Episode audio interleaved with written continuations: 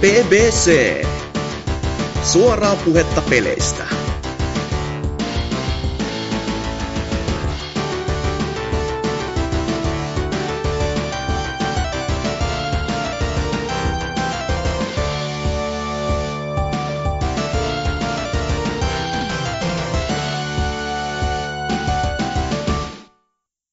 Tervetuloa BBCn viikoittaisen podcastin pariin. Tämänkertainen jakso on järjestysnumeroltaan 244 ja luvassa on jälleen kaikkeakin. Ah. Mulla ei ole nyt yhtään semmoinen olo, että jaksaisi olla kauhean virallinen tai isännöintifiiliksissä. Mutta totta kai pitää ottaa myös kuulijat huomioon, niin miten helvetissä niistä kuulijoista pääsisi eroon tämän jakson ajaksi sille, että voisi ottaa vähän rennommin ja tolleen niinku kraka löysällä. Anselks, onko sulla mitään, mikä karkottaisi kuulijat linjoilta pois, niin meikäläinen voisi ottaa vähän niinku iisimmin tämän jakso. No voi kuule, mulla saattaisi olla täks, tässä yksi idea, niin kuunnelkaa tarkasti. Today's ceremony, however, has very special meaning. Because today, we are not merely transferring power from one administration to another, or from one party to another, but we are transferring power from Washington, D.C., and giving it back to you, the people. You haven't done the person. Sinne meni jokainen kuulija, voi ottaa vähän rennommin. Tosiaan PPC 244 starttaa tästä ja nyt. Kaunis kevätpäivä kun nauhoitellaan. Meikäläisellä täällä studiossa on mukana muun muassa äsken kuultu Anserks. Wow. Wow. Sitten on myös äh, maaseudun ihme Leon Head. Hyvää päivää. Kiitos, kiitos. Ja meikäläinen, eli Norsu Kampa, hostaa tämän jakson kuin Trump nelivuotisen kautensa konsanaan. Lionhead, mikä on Ukolla meininki näin tammikuun puolivälin Grovein jälkeen? Kurjuutta kummempaa, mutta Joo, tota, Ootko, ootko, jäi, ootko jäitä poltellut? En. Okei. Okay. Mä tätä kommenttia ymmärrä. No, Tota, tota, pelaamisiin varmaankin. Ei, ei, omaa- ei, ei suinkaan. Tässä jaksossa ei pelaamista puhuta. Voin mä kertoa oma elämäni kurjuuden. Ei, ei. kolme tuntia, mutta Pelaamiseen, pelaamiseen. Tota, niin. No kuitenkin. Äh, nyt on pelattu vähän keveempiä pelejä, koska ei ole jaksanut aloittaa mitään isompaa, koska biosakit tuli vettyä läpi itse. Ja sanoo mitä porukka sanoo. Kakkonen on ykkönen, ykkönen on kakkonen ja kolmonen on paskin kaikista.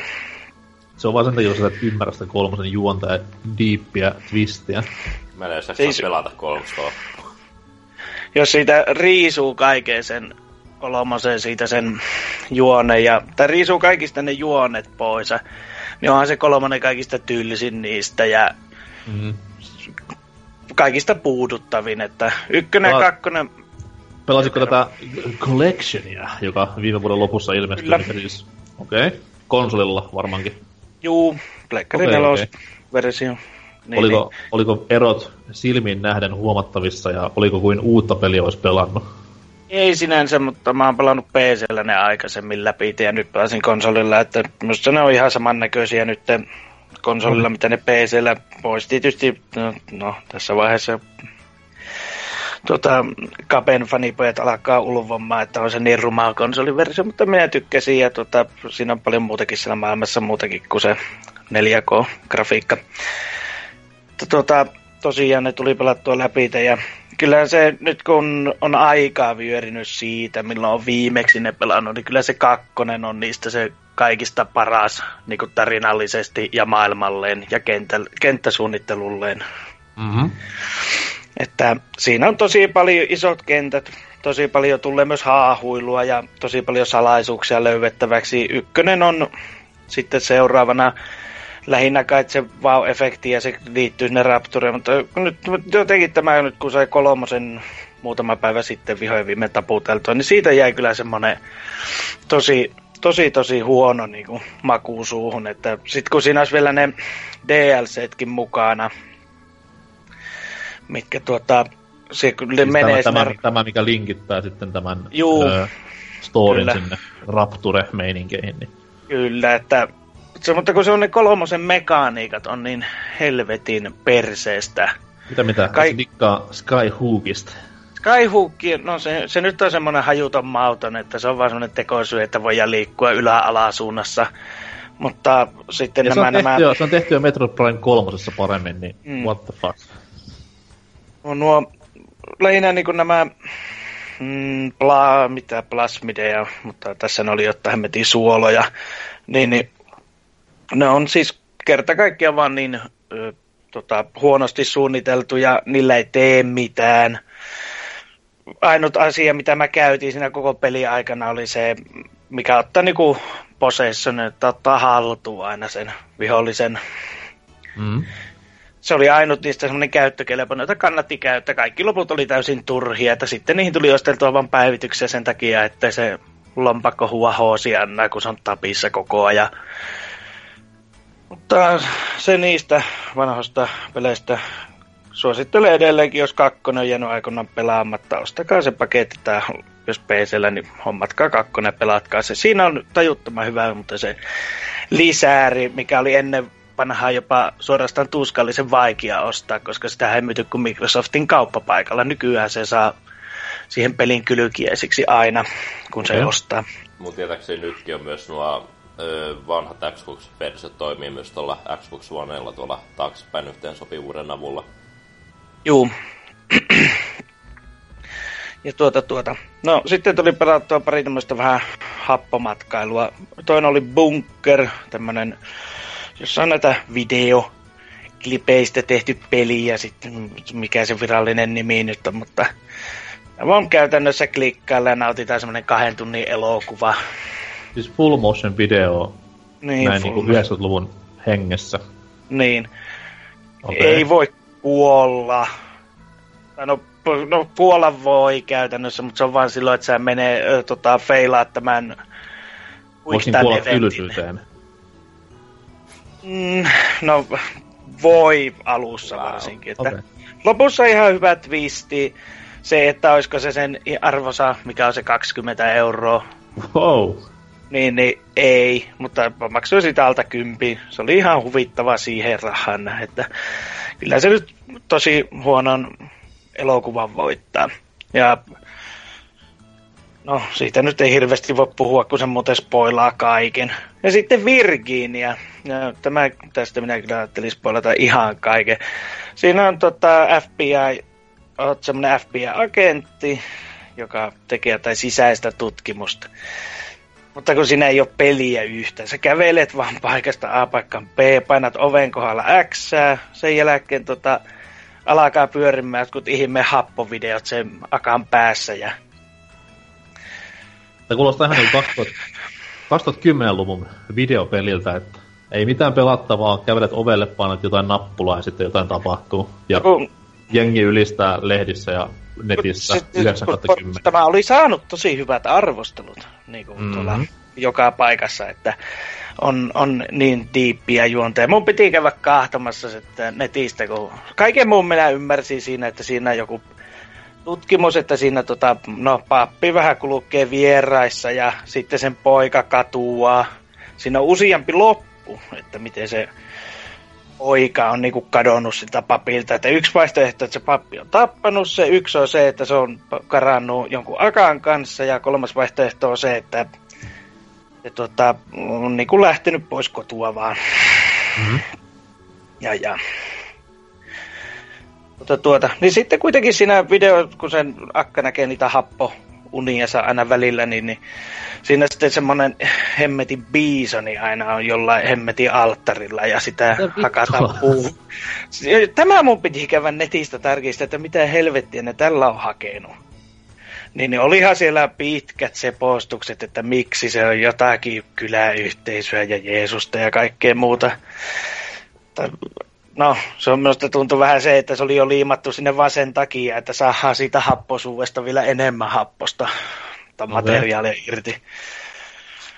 Ei ollut Eikä, hyvä. eikä, siis, eikä siis jälleen kerran yksi tämmönen peli, niin mikä on tarkoituksellisesti niin vitun tekotaiteellinen, että sitä Siis- ylistää, ylistää vaan sen takia, koska se on niinku eroaa niin paljon massasta.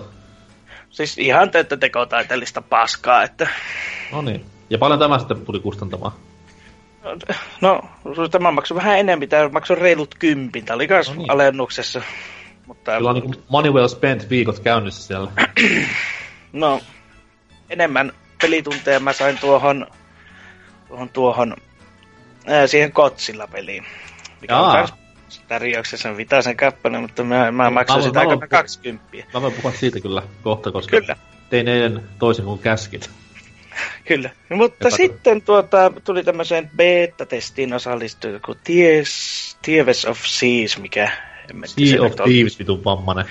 No, no, no. Get your facts right. Of sea no, se, nyt, se, se, se, ei paljon lämmittänyt mieltä sitä, kun yritti tuota pelata. Kyllä se on sitten tämä Raren, Raren Kyllä. tuleva merirosvo. Joku, joku semmoinen pelitalo, joka teki joskus jotain huoneen tasoloikkapelejä ja sitten välillä loistavia noita, mitä, Kinect-pelejä ja nyt se tekee sitten tämmöistä merirosvoseikkailupeliä. No, mitäs tuota tästä voisi kertoa? Nättihän se on kuin perkele, niin kuin tuota, mm. niin kuin konsolipeliksi. Ja se on kyllä se maailma, niin se on kaunis, ei siitä pääse yli eikä ympäri. Äh, mutta sitten tota, no, mennään tälleen, että aloitetaan positiivisella laululla, mennään itkuvirteisten myöhemmin. Äh, porukalla tosi hauskaa. Ei mulla ollut ketään tuttua, kenenkä mä olisin pelannut sitä, mutta kävi sen verran munkki, että tuota, sai täyden kroopi, jolla oli nuo mikrofonit käytössä. Että ei tarvinnut silleen, että siellä on yksi semmoinen tahvo, joka ei ymmärrä mistään mitään. Niin siis piti, piti just kysyä sitä, että pääsikö kokeilemaan ilman mikkiä ja mikin kanssa?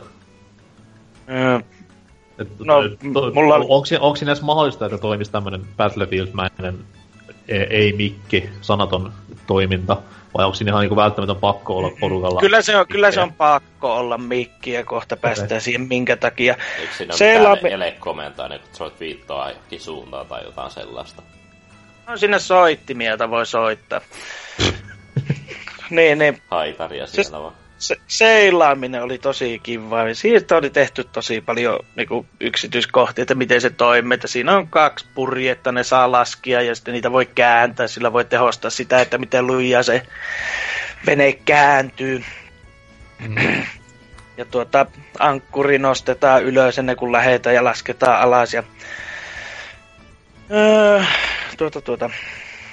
Se, tuo, no, mitä me siinä kolmen tai kahden brittiläisen herrasmiehen meitä oli ensin neljä, mutta se yksi lähti jo puolen tunnin kohdalla ja sitten jättiin kahden brittiläisen herrasmiehen kanssa siihen sitten pelaamaan sitä. Ja musiikkia soitettiin käytännössä, mä pelasin sitä joku pari tuntia, niin puolitoista tuntia, niin veivattiin luuttua vaan siinä pelissä, että aina kun pistettiin veneen menemään johonkin suuntaan, niin sitten aloitettiin tsempalot siihen päälle, että mikä siinä pelissä on niin äänessä niin kuin iso tavoite? Onko siinä vaan, että upotetaan toisia laivoja vai etitäänkö siinä jotain naaretta?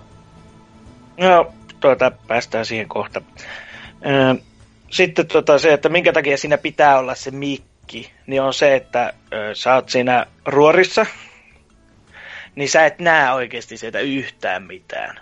Niin sun, sulla on pakko olla se kaveri sitten tota, joko keulassa kahtomassa, mihin pitää mennä. Tai sit, ja, toi, ja kolmas kaveri sitten siellä alakerrassa tuota, antamassa, niin kuin, että mihin suuntaan, että tuota, ilman suuntia, että mihin suuntaan sitä lähdetään sitten veivaamaan sitä potskia. Mm-hmm. Ja yö kun tulee, niin tarvitaan toinen kaveri, koska eihän tota, köyhillä piraateilla ole varaa lampua laittaa tai tota kynttilää laittaa tuohon kompassin päälle. Niin sä tarvitset yhden kaverin pitämään lampua siinä, että että sä näet sen kompassi, että sä saat sillä sitten luotsia menemään. Okei. Okay. Onko siihen no. sitten valmisen pelin tulos, tai valmisen pelin tulos sitten myöhemmin semmoinen uh, upgrade-ominaisuus, niin sitten mitä enemmän rahaa on, niin sitä parempaa laivaa ja tässä tapauksessa myös valaistumpaa laivaa saa käyttöönsä. No, en tiedä siitä, mutta nyt tästä petaan perusteella, että No tässä nyt ei voinut tehdä mitään, mutta käytännössä jokaisella piraatilla oma aarekarttansa. Mm-hmm. Ja tuota, sitten pitäisi niinku ruveta seilaamaan sillä merillä, että sulle ei näy siinä isossa merikartassa, että missä on saaria missäkin, että, että mitä saaria on missäkin. Että sitten vaan seilataan sillä ympäri ämpäriä. Yksi katsoo siellä alakerrassa koko ajan sitä isoa merikarttaa, että tuota, heti kun sinne se niin kuin ilmestyy se saari, kun sä seilaat tarpeeksi lähetä, niin se ilmestyy kokonaisuudessaan siihen merikarttaan. Mm-hmm. Niin sitten pitää olla vähän niin kuin muistissa sitten, että kun siinä on semmoinen ominaisuus, että sä pystyt lukemaan sitä omaa karttaa, sä pystyt kääntämään sen ympäri ja näyttää kaverille. Okay. Ja sitten vaan seilataan ja etsitään aarretta ja sitten kaivetaan se ylös ja juuan kaljaa ja Rommia ei Rajat- kaljaa. ne on olutta, mitä niillä on. Mitä helvettiä? Nyt niinku Ah. kaikki, kaikki niinku tämä, mitä immersio pilattiin aivan täysin tässä. Jos rommi kuohuu siihen malliin, niin siinä on niin paljon tota, happoja kyllä, että se kannattaa kaataa sinne mereen. Kyllä, nyt jää peli kyllä hyllyyn, että ei, tää, ei tuo ollenkaan merkkarifiilis. Voiko sinä kävellä lankulla? On siinä lankku, mutta voi siinä kävellä, mutta ei siinä oikeastaan ole mitään merkitystä siellä, koska ne osaa uija. Onko siinä mitään sitten tuommoista, tuommoista, tuommoista öö, oliko siinä beettassa mitään meritaistelumeininkiä muita pelaajia vastaan, vai oliko se vaan se oma kööri sitten siellä hallussa? Oli tuota siinä sitten meritaistelua silleen, että eihän sun ole pakko haastaa niitä muita. Mhm. Mm-hmm. Että sä voit seilata vaan ohi itse. Me tuota, haastettiin pari porukkaa siinä, no vähän kahtia jakoisilla meiningillä. Toisella ker- ensimmäisellä kerralla vihollinen lähti karkuun. Toisella kerralla sitten tuota, no puo, sanotaan näin, että ei ollut enää niin paljon ehejää peltiä siinä laivassa, että se oli joka kohdasta tilkitty, että ne sai muutaman osuman vähän liikaa. Et se laiva täyttyy tosi nätisti vedellä sitten, kun siihen tulee niitä reikiä. Siinä on joku aika, että miten lujaa Millaiset, se rupesi. millaiset on vesifysiikat? Onko ihan siisteitä, mitä olet koskaan nähnyt vai naurattiko enemmän? No ne sanotaan näin, että ne ajaa asiassa, mutta ei aiheuta okay. tunteita puoleen eikä toiseen. Että, että siinä kaivettiin aarteita kuin parikymmentä kappaletta, pari meritaistelua.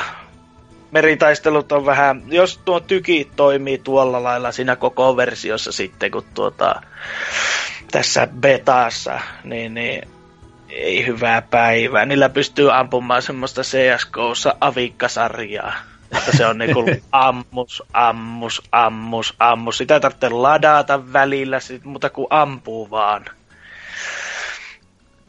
Ja, ja, tässä muuta. Mm, no mikällä, no vähän nyt semmoiset ristiriitaiset fiilikset jäi siitä pelistä, että jos se olisi niinku free-to-play-peli, niin se voisi jopa olla paljon mielenkiintoisempi kuin nyt, että jos se nyt tulee maksamaan sen 5-60 euroa tai 69 euroa, niin, niin se on aika yläkanttin kyllä. Mä veikkaan, että laittaa sen 40 niin kuin tulee Riikoreille ja muillekin. Vähän pienemmille Joo. julkaisulle. Siinä, Siinä, varmaan, olisi, siinä on varmaan vähän sama ö, ilmiö kuin oli tuossa noin tämä, tämä PClle, kun tuli tämä Guns of Icarus, joka siis oli tämä tämmöinen kouvopohjainen peli myös, että siinä oli ö, ilmalaivassa tämmöinen miehistö, mm. jota sitten kaikki ohjasti omaa aluettaan tällä ilmalaivalla, niin sehän oli silloin, kun se oli ö, Greenlightissa vai tuossa noin Mm. Early Accessissa, niin sehän oli huikea menestys siellä, mutta saman tien kun tuli virallisesti myynti ja hintalappu päälle, niin eihän sitä kukaan enää loppupeleissä ostanut. ei, että tuossakin olisi paljon potentiaalia, niiden aarteiden löytäminen on aivan liian helppoa. Ne saaret on niin pieniä. Ja sitten nuo, nuo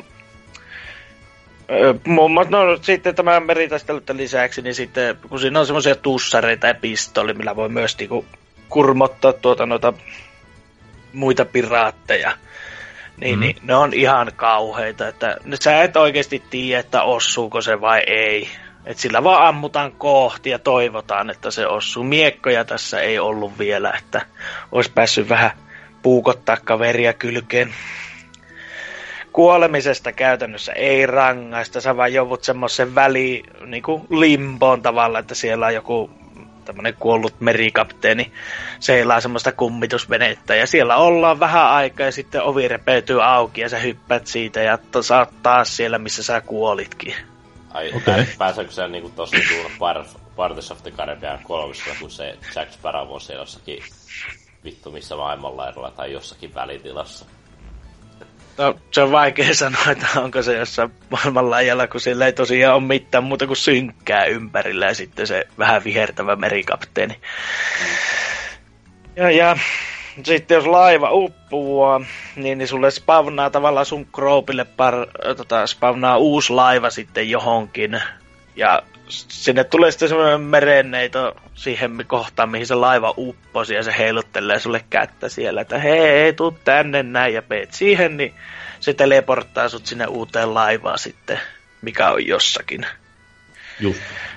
Joo, että aarteita kerättiin, ne vietiin kaupunkiin, sitten niistä kaupungeissa annettiin sulle niistä rahaa, mihinkään sä et voinut sitä käyttää tässä betaassa vielä, että tää oli ihan täysin että tietysti nyt, että mitä siihen lopulliseen tuotteeseen tulee sitten näitä ominaisuuksia, mutta näillä, näillä tuota meriteillä, niin parasta, parasta koko pelissä oli se, että kun kolmen Pekkaa vaan vingutetaan niitä, kun ne lähtee, kun sä soitat musiikkia, niin siihen tota, ne niin kun rupeaa soittamaan sitä samaa kappaletta samasta kohdasta aina, että ne ei sille epävireisesti rupeaa vinguttamaan niitä soittimia. Että, hyviä merimieslauluja. Niitä ei ole koskaan tuntia. liikaa. Ei, että jos tykkää se, on hyvä, se on sitten hyvä, että tuli tommonen periaatteessa, tai no hyvä hyvä, mutta siis tommonen gameplay kautta grafiikka mm. demo, koska eihän sillä pelillä ole kuitenkaan mitään kiinteitä julkaisupäivää vielä, niin nehän voi sitten hiosta vaikka ei. ajasta ikuisuuksiin. Et niin, toivottavasti, toivottavasti niin jengistä antaa feedbackia hulluna noista huonoista puolista, niin oppipaha siinä... brittipojat olemaan. Oli sitä laitettu, että nyt oli ilmestynyt sähköposti, että laita feedbackia siitä ja ja sitä piti vähän marista justiinsa näistä tykeistä ja kaikista tämmöisistä. Että, Kai pistit no, suomeksi kaikki silleen, aivan paskaa. No, olisi pitänyt varmaan. Voisi ne Google Translatella sitten kääntää sen. Bing Translate on parempi tässä kohtaa. Oliko muuta pelaamisen saralta? Ei muuta. Kokeilkaa, jos tulee mahdollisuus. Mutta... Älä, älä nyt vittuun enempää, että on niinku... tää, on, tää on mulle niin kova pala, että mä en sitä alfa kutsua. Se, se oli alfa, herra Jumala sentään. Alfa se oli jo. Niin, aika valmilta se, aika valmilta se tuntuu. Niin kuin silleen se, mitä nyt tulee tähän Justi se, niin, mutta tosiaan että sisältö puuttuu vielä. Niin, mutta se nyt on ihan turha pistää tuommoisen early-juttuun vielä sitä sisältöä niin paljon, että kunhan tiisailevat sitten joskus jatkossa myöhemmin. Mm-hmm. Mutta edelleen katkeralen siitä, että Donkey Kong Country ja jopa sieltä Snake Rattlean rollin ajoilta Raren pelejä sportannut ja tässä on minun palkintoni, ei alfa-kutsua. ja minä en ole pelannut niistä mitään. Niin, sitten joku Grab the Ghoulies funny siellä saatana saa kutsun, niin kyllä hajottaa. Kyllä. Mutta anyways, kiitos tästä syvää analyysistä ja siirrymme tästä hienosti Anselksin tekemisiin. What up? Joo, vähän samalla linjalla niin kuin Lionhead, että ne on mitään suurta peliprojektia vitsinyt aloittaa nyt, kun tuo seuraava Kingdom Hearts tulee tässä parin päivän sisällä, niin ajattelin, ajattelin palata näihin vanhoihin peleihin myöskin. Ja no, lähinnä mitä mä oon kunnolla pelannut on nämä klassiset huukopelit Leikkari ykkösellä. Niin, tota noin, niin... Joo. Mä en sano mitään tähän näin. Jatka vaan. Joo, eli tosiaan tämmöistä seuraavaa videoprojektia yritän noista saada kasaahan. Ja no, no klassiset huukopelit, mitä televisiossa nähtiin, niin niitä silloin painettiin tuossa 90-luvun lopussa pleikkarille, että niitä oli tullut siinä sen suuren suosion aikana niitä painettiin ö, aika paljon PClle ja Amigalle ja mun mielestä Gameboyllekin taidettiin vääntää pari huukopeliä. Kyllä, ja se eka huukohan Pleikkari ykkösellä jopa platinoitiin aikoinaan. Mm. Siis siitä, siitä tuli Platinum-versio, siitä tuli Platinum Trophy, näin niinku Jonnelle tiedoksi, mitä Aikansa Platinum tarkoittaa. Niin. Joo, et, mut noi Pleikkari ykkösen nämä versiot ero siitä, että ne oli silleen niin kuin vähän graafisesti paranneltuja ja niin oli lisätty kaiken näköistä taustamusiikkia. Wow. Kyllä nyt, kyllä nyt huukofonien kelpas pleikkarilla painaa menemään. Hmm. Mutta tuo ensimmäinen peli, mikä on ö, oikeastaan silloin kun meille hommattiin pleikkari, niin se taisi olla tyylin ö, Krokin kanssa ensimmäiseen pelään, mitä mä oon koskaan pelannut, niin että siitä päästiin nousuun. Mutta tuo, tosiaan tuo eka kokoelma, että se sisälsi nämä, no oikeastaan nämä tunnetuimmat huukopelit, mitä siinä ö, Suomen televisiossa nähtiin, eli näitä vuorikiipeilyä, metsää ja resinaa ja kaikkia sellaista. Mutta oliko, tuo, siinä, oliko siinä jää, jää toi luola? Oli. Se on, se on tuossa tokassa kokoelmassa. Ah, okay. no, no, toi kakkonen on vähän semmoinen hassu tapas, että siinä missä niinku ekas kokoelmassa on niinku paljon vaihtelua noissa kentissä, että paljon erilaisia ympäristöjä, niin tuossa kakkosessa on vähän tota, variaat, että siinä on yhdistetty melkein lumis, kaikki lumiset kentät ja synkät luolliset samaan kasaahan, että okay. se on silleen vähän niin kuin huonompi omasta mielestä. Ja no, osa niistä tuntuu vähän niin kuin, ö, hieman yksinkertaisimmilta noissa niin kuin, tai ne alkuperäiset TV-versiot, TV-versiot on, niin kun nehän suunniteltiin sille, että niitä voi pelata puhelimella, että niillä pystyy lähinnä tekemään, tekemään väistöliikettä, kun huukohan ne itse aina liikkuu automaattisesti. Mm-hmm. Mutta joissakin näissä minipeissä on tehty sille, että niinku, huukon niinku, tuo ohjaus on vapaampaa, eli no ykköstä löytyy tämä pelihalliversio, missä niinku, näitä kontrolleja on hieman muutettu, että esimerkiksi siinä metsäkentässä niin kuin, äh, huukon liikkumista pystyy itse niin kuin, ohjaamaan, että sä pystyt niin kuin, liikkumaan Menemään tosi eteen ja taakse. Joo, ja arruttamaan siinä ja muutakin, niin sitä kentistä on tehty hieman vaikeampia. Ja... Nämä en tiedä, miten se vaikeuttaa sitten taas se, että pystyy kontrolloimaan siinä metsäkentässäkin. Mun mielestä pitäisi niinku päinvastoin helpottaa. että esimerkiksi just tämä metsäkentän klassinen se, se, se, se oksa, mikä svingaa sun naamaa, jos sä et kumarru. Mm niin harvinaisen vittumainen silleen, koska sitä ei pystynyt koskaan hahmottamaan, että se tulee siitä se ulkokäveli, mutta sitten taas uskon se, että jos se vähän pystyisi hidastamaan siinä kohtaa, niin se olisi huomattavasti helpompi kohta.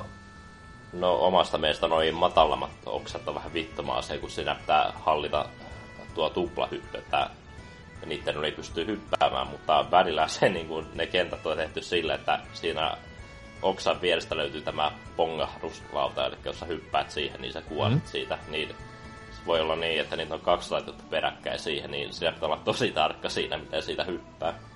Kyllä. Mut joo, siinä varmaan kaikki huukosta, että on vähän tehty. No joo, siinä varmaan kaikki huukosta.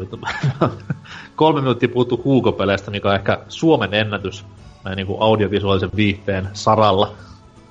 No, katsotaan, jos mä saisin tämän 10 minuuttia ehkä tulevaisuudessa, niin käykää tilaamassa YouTubessa Ansels, niin ehkä sinne tulevaisuudessa tulee jotain aiheesta. Heti Kaikki te Hugo, Hugo-fanit siellä linjan toisessa päässä. Mm, älä nyt Hugolla on aika iso historia sille vielä nykypäivänäkin. Se on, on siis mähän voitin, mähän voitin Hugosta aikoinaan Super Nintendon. Mm. Armon vuonna 93 siellä. Kuule, mamman puhelinlaskua kasvatettiin hänen tietämättään ja SNESi pamahti kotio. Mm. Mä oon kuullut myös jotain juttua, että tuolla nyt kun Tampereen avattiin toi pelimuseum, niin siellä pääsi pelaamaan tuota alkuperäistä huukopeliä just tällä niin kuin, että sinne soittaa, puhelimella. pu, soittaa puhelimella ja näppäilee siinä peliä. Mä olen itse asiassa menossa sinne nyt tuossa helmikuun ekana viikonloppuna, niin voin sitten antaa raporttia sieltä. Tulee varmaan pelaajapodcast.fi-saitille jonkinlaista kuvakollaasia. Joo, itsekin varmaan on tässä kevään aikana menossa, mutta pitää nyt katsoa. Mut anyways, siirrytään vielä vanhempiin peleihin, eli Duke Nukem 3D World Tour, joka tuli tossa viime vuonna, en tiedä selittikö Oselotti tästä silloin edellisessä jotain. Mm, ainakin joulu tästä lisäepisodista puhui ummet lammet. Okei, okay, mutta tämä siis äh, Tour, niin sehän tuli tässä viime vuonna, että se oli tälleen tehty niin, että siinä muun muassa Duken Dukella oli remasteroitu tämä ääninäyttely, eli mm-hmm. että siinä Dukella on hieman puhtaampi ääni. Aluksi mä sille, että no, on tää ihan kiva lisäys, mutta ei tää silleen sovi, kun kaikilla nämä muilla vihollisilla on edelleen nämä 16-bittiset äänet, mutta kyllä siihen sitten tottuu yllättävän nopeasti, ja vaikka jos ei niistä tykkäskään, niin sinä pystyy asetuksesta vaihtamaan vanhan Duken äänen tilalle, jos ei nyt se ei mm. miellytäkään. Ja No siinähän on ne neljä vanhaa episodia ja sitten siihen lisättiin yksi täysin uusi, mutta mä en ole vielä päässyt sinne asti. Mä oon vaan ton kakkosepisodin kohdalla vasta mennyt. Miltä tuntuu nyt tämmönen niinku old school FPS-räiskintä, isoinen laajoinen kenttineen, tämmöisen useamman vuoden putkihötöilyn jälkeen? Kyllä se tuntuu kivalta, että noita äh, kenttiä äh, niin kuin, tavallaan niin kuin, haastetaan niin kuin, tutkimaan, kun siellä löytyy näitä keycardteja. Mm-hmm. Ja se melkein aina vahingossa löytää kaikkia niitä salaisia kenttiä, kun ei me, meidän millään löytää sitä avankorttia sieltä, mutta kyllä sitten löytyy loppujen lopuksi, kun hieman tutkii vähän niitä alueita siellä ja löytää kaiken maailman aseita ja öö, öö, viittauksia muihinkin FPS-peleihin. Niin, niin. Ja sitten mä oon myös huomannut, että sinne on lisätty kommenttiraitaakin, mutta no se, miten se kommenttiraita avataan, niin siitä mä en oikein tykkää, kun mä oletin sille, että se on semmoinen ääninauhe, joka soi taustalla, kun sä pelaat koko peliä. Ei, se on, mm-hmm. ne on ripoteltu sellaiseksi ääniklipeiksi, jotka on niin kuin, pitää aktivoida sillä kentissä, että mä mieluummin tykkäisin kuunnella niitä putkeihin, mutta ei ne Mutta se olisi vähän, se olisi vähän hankalaa sitten taas, koska ne kuitenkin yleensä, yleensä perustuu tuommoihin niinku trigger pointteihin, niin sillä kun hinkkaat samaa kohtaa ees taas, ees taas ja aina alkaa alusta se kommenttiraita, niin se olisi vähän epäkäytännöllistä. Joo, mä en oo ihan niin varma, mitä nuo kommenttiraat on noissa peleissä toteutettu. Kun mä just tuossa, just tuossa Biosokissakin ollut joku kommenttiraitakin lisättynä. On, joo. On, joo, mutta ne pitää kans, ne pitää löytää sitä kentistä, että ne on ihan normaali teipin näköinen siellä. Ja sama, sama homma sitten on niinku esimerkiksi tuossa Day of the Tentacle remasterissa, missä sit, niinku sun pitää erikseen painaa nappia jossain kohtaa. Toki se nyt on vähän helpompi kuin on peli, missä mennään periaatteessa ruudulta ruudulle, kuin sitten taas tommonen vapaasti liikkuva peli, mutta sekin niinku pitää ihan erikseen painaa käyntiin se kommentti siinä pelissä, tai kommenttiraita. Mm. Mutta muuten se on aika sam- samanlainen, mitä... No, siitä on aika Dukesta monta versiota tullut Xbox Liveen ja nyt myöhemmin Pleikkarille ja Pleikkari Vitalle, niin... Myös Game Boy Advancelle. niin, unohtamatta sitä. Paras versio, ehdottomasti. Kyllä, kyllä. Neljä, neljä nappia riittää. Ihan hyvin. Joo. Onko mitään muuta? Onko mitään striimihommia harrastellut, koska Ukko on päässyt vauhtiin sillä saralla, voisi sanoa? Joo, ollut tässä tavoitteena, että niin kun kerran viikossa jo jonkinlaista striimiä tulisi vedettyä. Sun, sun ainoa virhe siinä on vaan se, että sä et pelaa Minecraftia, GTA Femmaa, Overwatchia tai, tai, tai, tai äh, FIFA-korttipakkoja. Ryhdistäydy. Niin, no toisaalta mulla olisi mahdollisuus, kun löytyy GTA, Overwatchit ja... Älä, älä please, älä.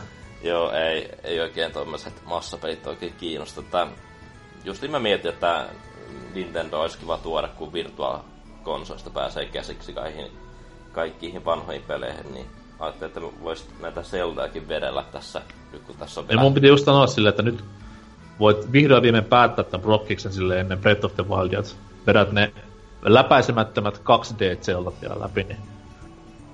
Joo, ei, niissä ei ole mikään niin iso homma, että... Ja niin poispäin. Mut... No, pff, no niin sanotaan, kaksi ekaa nyt menee, tai no, eka menee yhdessä istumassa, jos tietää mitä tekee. Mm. Kakkosella menee save statein kanssa yksi ilta, jos tietää mitä tekee. Link to the Past vähän pidempi. Ja Link's Awakeningissa menee myös semmoinen yksi ilta. Sitten toki niinku DS ja Minish kävi ja tämmöiset erikseen, niin Mm, niin, ja totta kai jos haluaa vetää sataprosenttisesti, niin kyllä siellä on paljon paikkoja koluttavaksi. Niin, niin, mutta sitten taas 100 prosenttia läpäisy ja mikä tommonen ö, ihanteellinen striimattava. Niin, no se on toisaalta. Ihan totta. Mutta, Mutta niin, mitä, mitä viimeksi tahkosit linjoilla? no siellä on muun muassa Mega Man ja Legacy, No niin. Legacy Collectionia tuli siellä vähän vedetty jotain. Mä olin kyllä aiemmin tuossa jouluna pelannut, mutta kyllä mä siinä Näyt, silloin... näytti, näytti kyllä siltä, että on niinku hallussa muuvit. Ei siis, kyllä mä, kyllä mä se meni e, e, e, jännityksen piikkiin. Juu, juu, joo. Tää on, tää, tää on tämmönen niinku klassinen, että mulla ei ole koskaan käynyt näin. Mulla ei normaalisti käy näin, mutta... This has never happened to me before. Niin, niin. Soittele. Joo, käskyn kaikkien olla hiljaa sillä, että chatin puolella mä yritän keskittyä. toi, toi on muuten klassinen videogame trope, koska muksana kun pelasi just tätä Nessillä, varsinkin jotain vähän vaikeampaa peliä, niin aina oli se klassinen, että olkaa kaikki hiljaa, sille auttaa ihan helvetisti. Nyt tähän speedrunnerilla tämä Serious Time, mikä mukavasti ajaa saman asian, mutta ei se nyt hiljaisuus mitään siinä vaikuta kauhean paljon, ellei mitään niinku tyyli norjalaista black metalia tuu 160 desibelin voimalla korviin. Mm, yleensä, yleensä se normaali taustamyly on parempi vaan, jos pelaa jotain vaikeampaa peliä. Toki silloin auttaa, jos joku tietty niin vihollinen vaatii jonkun tietyn verran hitboxeja, joita sun pitää laskea päässä, niin ehkä niin, silloin tai jos joku, au, jos joku audio clue tai joku vastaava, niin sitten totta kai on hyvä, että on hiljaa, mutta ei nyt yleensä mikään hankala kohtaus vaadi mitään silleen, että kaikki hiljaa ja hengittämättä. Hmm. Mutta Splatoonia ainakin pelasit viimeksi, niin se oli kulttuuriteko, varsinkin näin, kun Splatoon on taas vähän muotia tuon kakkosen julkistamisen jälkeen. Joo, siinä vähän harmittaa, että siinä, no, mä sain vasta level 10 auki ja muut vetää se jotain 40 siellä, niin ja mulle mm-hmm. viimekin aukesi noi ranked battlet sinne, mutta siellä oli jotain niin kuin, omia kenttiä, jotka perustuu lähinnä tuohon alueen valtaukseen. Ja, no, normipatleissa vähän niin kuin silleen harmi, että siinä on vaan ne kaksi kenttää auki niin kuin päivän aikana, että ne alkaa nopeasti käymään siinä aika tylsäksi. Mm, se on myös silleen, että aina funtsinut sitä, että miksi niinku Splatoon ei ole semmoinen, että niinku paljon sitä striimaisi, mutta se on varmaan just sen takia, jos siinä on se typerä, typerä niinku kenttä, säädös, että aina päivittäin tulee vain se kaksi leveliä ja yksi pelimuoto pelattavaksi. Mm. Mutta sitten toisaalta mä oon itse tykännyt siitä tai tykkäsin silloin, kun hakkasin Splatoonia ihan aktiivisesti, että nimenomaan on se, että päivittäin vaihtuu, koska silloin sen pelin periaatteessa käyttöikä lisääntyy, kun ei tule semmosia, että aina vaan jenkin pelaa sitä samaa kenttää, kun se on niinku paras kenttä ja näin eteenpäin. Et semmoinen hyvä vaihtelu, mikä on kaikille sama ja kaikille reilu, niin se on aina hienoa. Lähinnä sille vaan itse ärsyttää, kun osan, osa edelleen tajua sillä, että, että heitä oikeasti perustuu se, että tätä niinku aluetta pitää maalla, mutta ei joku siellä kuitenkin kämppää ja ampuu sieltä kauempaa, eikä se on ihan vittu tyhmää, koska niinku, matsin voittamisesta on enemmän niinku expaa mitä KDstä, niin miksi sä et vaan niinku keskity sit siihen? Mm. Tää, no siis, siitä oli tosi kauan, kun mä sitä viimeksi pelasin, ja siinä välissä vielä kun Splatoonia aktiivisesti niin kuin päivitettiin, ja silloin järjestettiin paljon näitä, mitä, mikä oli tää festivaali. Splatfest. Joo, tommosia, niin no mä, mä nyt silleen niinku huomannut niinku tuossa niinku pelien aikana, että siinä olisi mitään sellaisia muutoksia tehty, että mä en tiedä, oliko tota nerfattu tota jotakin asetta siinä. Niin Tot, totta kai niinku rolleria nerfattiin ihan hulluna siinä aika aikaisessa vaiheessa jo. Joo. Mut siis tämä, se... tämä maalitela. Ja sitten totta kai niinku, muistin niinku, niinku tuli ihan johonkin kenttiinkin tuli tämmöisiä pieniä muutoksia, että jotkut tämmöiset liikkuvat tasanteet otettiin pois tai vastaavaa, kun niiden kanssa exploitettiin aika paljon jotain, mä en sitten tiedä mitä. Mutta isommat nerfit nimenomaan just oli rolleriin ja sitten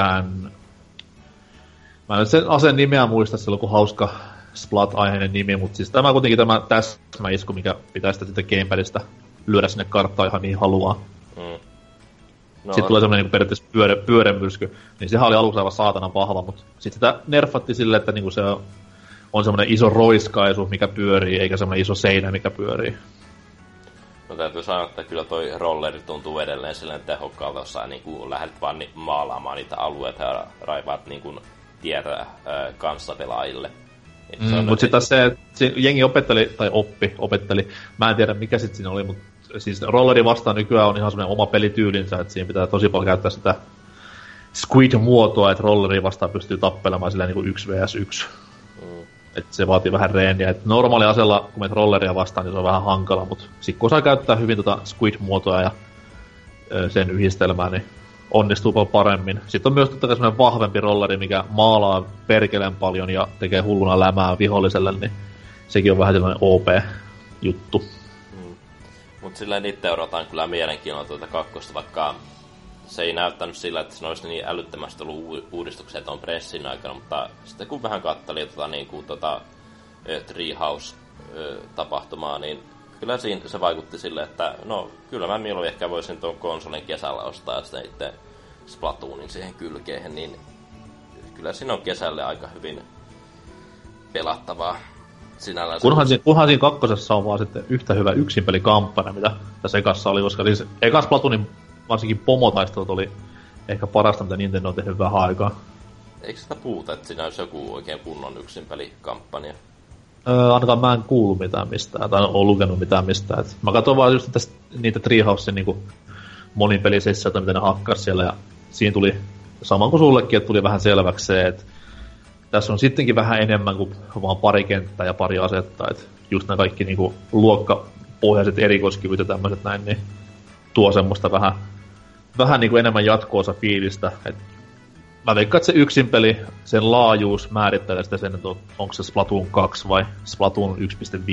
Mm, mutta toisaalta kyllä toi ykkösen toi yksin peli oli ihan pätevä silleen, niin kuin, että parempi kuin ei mitään. Siis se ajo, ajo, sen, ajo sen asian tossa, että se oli hyvä reeni monin pelin varten, ja hyvänä ekstrana siinä oli nimenomaan se, että ne boss, boss fightit oli ihan hullun siistejä, että parempia kuin yhdessäkään Mariossa tai viime vuosien Zeldoissa. Kyllä, kyllä. Mitäs muuta?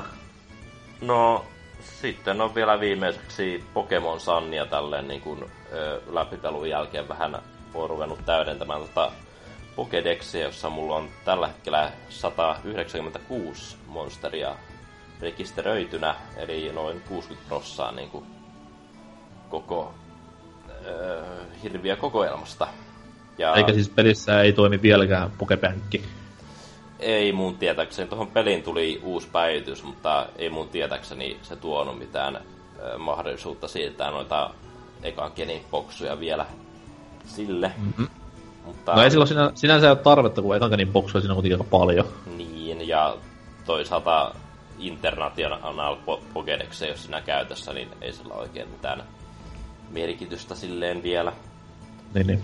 Mutta mun serkku tosiaan osti julkaisussa tuon muun version ja tuossa joulun jälkeen miittailtiin ja vaihdettiin sitten melkein kaikki nuo eksklusiiviset Pokemonit, että sai niitä ekan genin ja, ja niitä muita eksklusiivokseja. No, en sano vielä noita muita ultrapisteitä tota Lunalaa, kun hän ei ollut vielä niitä kerännyt, mutta lähes kaikki sain sieltä poimittua mukaani. Okei. Okay.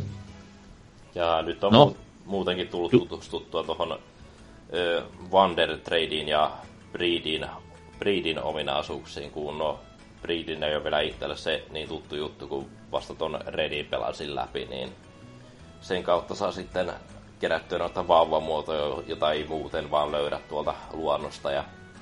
Mm-hmm. Paitsi Pitsun muun muassa se löytää. Joo, sen sieltä löytyy. Kyllä. Oliko mitään muuta, paitsi vauvojen keräilyä? No, vauvoihin tämä nyt loppuu. No niin, kiva homma. Vauva-uutisia sitten varmaan seuraavaksi. Vauva. Tota noin, varsinkin se. Uh, mitäs itellä tässä näin? No, pelien saralla tuossa vähän jo tiisailinkin tämmöistä hienoa hankintaa, jota tuossa eilen, eilen illalla päätin kaikesta vastustuksesta huolimatta hommailla, mutta tota, mennään ensin totta kai tämmöiseen ns. Niinku parempaan pelattavaan huomattavasti. Monster Hunterissa tuli viimeinen update tuossa tammikuun alussa. Ja toi vihdoin viimein mukanansa nämä, nämä asiat, mitä Metsi on venannut sieltä elokuusta asti jo, ja mitä siellä pelissä olisi pitänyt olla myös, koska mä muistan, olen mä tässä jaksossakin kiroillut asiasta, mutta yksi pelin parhaista, varsinkin tätä omaa Dual Blades-klassia kun käytän, niin yksi sen klassin parhaista aseista ja armoreista tarvitsee tämmöisen yhden monsterin osia hyvin huomattavan määrän valmistuakseen, ja elokuussa sitten pääsin siihen pisteeseen, että okei, nyt tarvitsisi vaan nämä osat enää saada. No, niitä ei näkynyt missään, tai siis sitä monsteria ei näkynyt missään, mistä ne osat sais.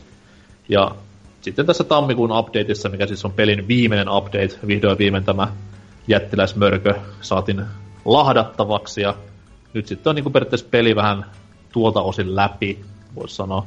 Okei, okay, on to- toki myös 12 klassia, mitä pitäisi vielä hioja ja tämmöistä näin, mutta ajattelin tässä näin, kun pelitunteja on takana semmoinen about 400, niin ehkä nyt voisi pikkuhiljaa jättää pelin eläkkeelle ja jäädä odottamaan sitä tupla X, joka toivottavasti tämän vuoden puolella ilmestyy Euroopassakin, niin Se olisi kyllä Saapa nähdä. jos sitä jo Switchille saataisiin joku Monster Hunter, niin se voisi olla semmoinen hitti-nimike ainakin tuolla Japanin puolella. kyllä, kyllä sille saadaan, kun Nintendollahan on se diili Monster Hunterin tai Capcomin kanssa nimenomaan just. Ja tollen noin. Toki riippuu paljon siitä, että kuinka paljon tämä Switch tulee myymään tyyliin ekan vuoden aikana, että kuin nopeasti se Monster Hunter tulee, mutta 3DS tulee tämä Tupla X ja en sitten tiedä, kuinka pitkällä on tämä valmistus tuleviin Monster Hunter-peleihin, onko se kuinka nopeasti edennyt, mutta kyllä sitä tulee enemmän tai myöhemmin.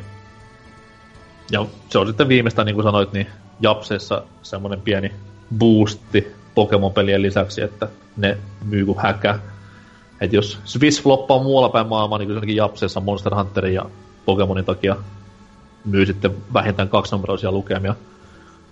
Öö, mutta tota noin, niin, se Monster Hunterista ihana peli, pelatkaa ja tutustukaa, jos ette ole vielä niin tehneet. Kuten sanoin, niin 400 tuntia uusinta, enkä kadu yhtäkään tuntia. Öö, se sitten taas mitä kadun, on ö, tossa noin, no mä en tästä penninkään maksanut itse, mä sain sen tossa noin friendiltä arvostelukappaleen lainaksi. Öö, Gravity Rush 2, Aha. tämä, tämä ö, PS Vitalla aikoinaan startannut, voisin nyt sanoa pelisarjaksi jo, koska kaksi osaa kuitenkin tullut.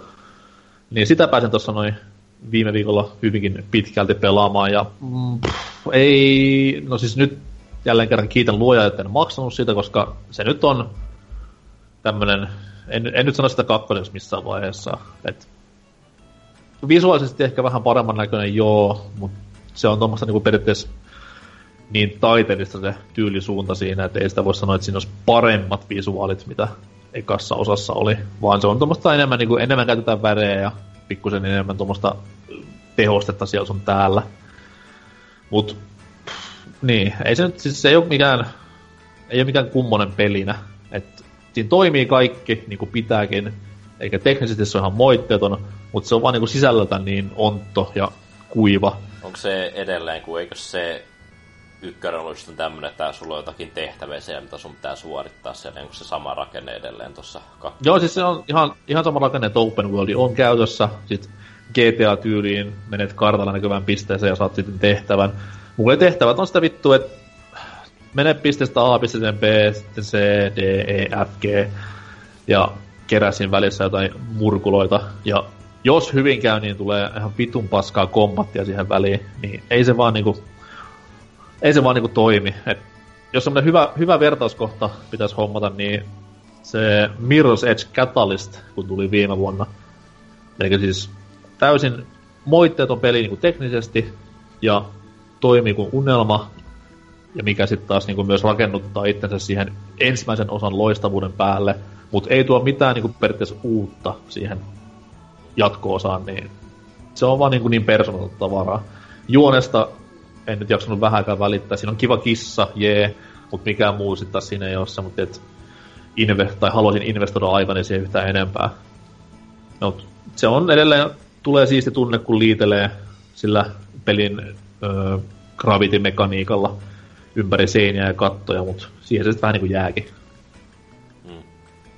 Et en suosittele muuta kuin, jos olet ihan hullu Pleikkarin fanipoika tai Gravity Rush superfani, niin siinä tapauksessa kyllä, mutta ei se muuten tarjoa pahemmin mitään uutta, jos on ekaa tai edes kakkosen demoa pelannut. Öö, sitten Pleikkarilla jatkoin pelaamista eilen iltasella. Öö, siellä on nuo hullut alet käynnissä tällä hetkellä kaikista ladattavista peleistä, että oli 60 prossaa ja niin edespäin, hyvinkin useasta isostakin nimikkeestä. Muun muassa Far Cry 4 oli alle 20, että se on aika kova diili. Mutta vitut Far Crysta, meitsätti Godzillan PS4, Wow. maksoi femman, ja tota noin, mä, no Pleikkarissa se hankala, että siinä ei tota pelikelloa näy, mutta mä arvioisin semmoinen, että mun meni varttia, mä lopetin siihen, että ei vaan, ei vaan pystynyt enempää. Si- sinä annat liian aikaisin periksi. Mä oon pelannut sitä, sitä juomapelinä neljä tuntia. Tuo on Niin, mutta kyllä sä nyt ymmärrät, Joo, miksi ne antaa, kyllä sä ymmärrät, miksi ne antaa peris, koska siis eka kenttä oli sillä, että oh jee, pääsen pelaamaan Godzillalla mustavalkoisessa mm-hmm. Tokiossa isoa monsteria vastaan, mutta saman tien kun pitää jotain vitun voima mitä ne oli ne pyörivät sydämet? Mitkä piti tiettyyn kohtaan osua ja sitten se hajosi. En, en muista enää. Anyways, niin ei vittu sentään. Ei, ei tällä control skemellä, ei näillä grafiikoilla, ei näillä musiikeilla, ei, ei, ei. Ja saman tien pois Pleikkarin kovalevyltä. Vittu 5 euroa maksoin, 3 euroa per minuutti, ei kun mitä vartimesta pelasi.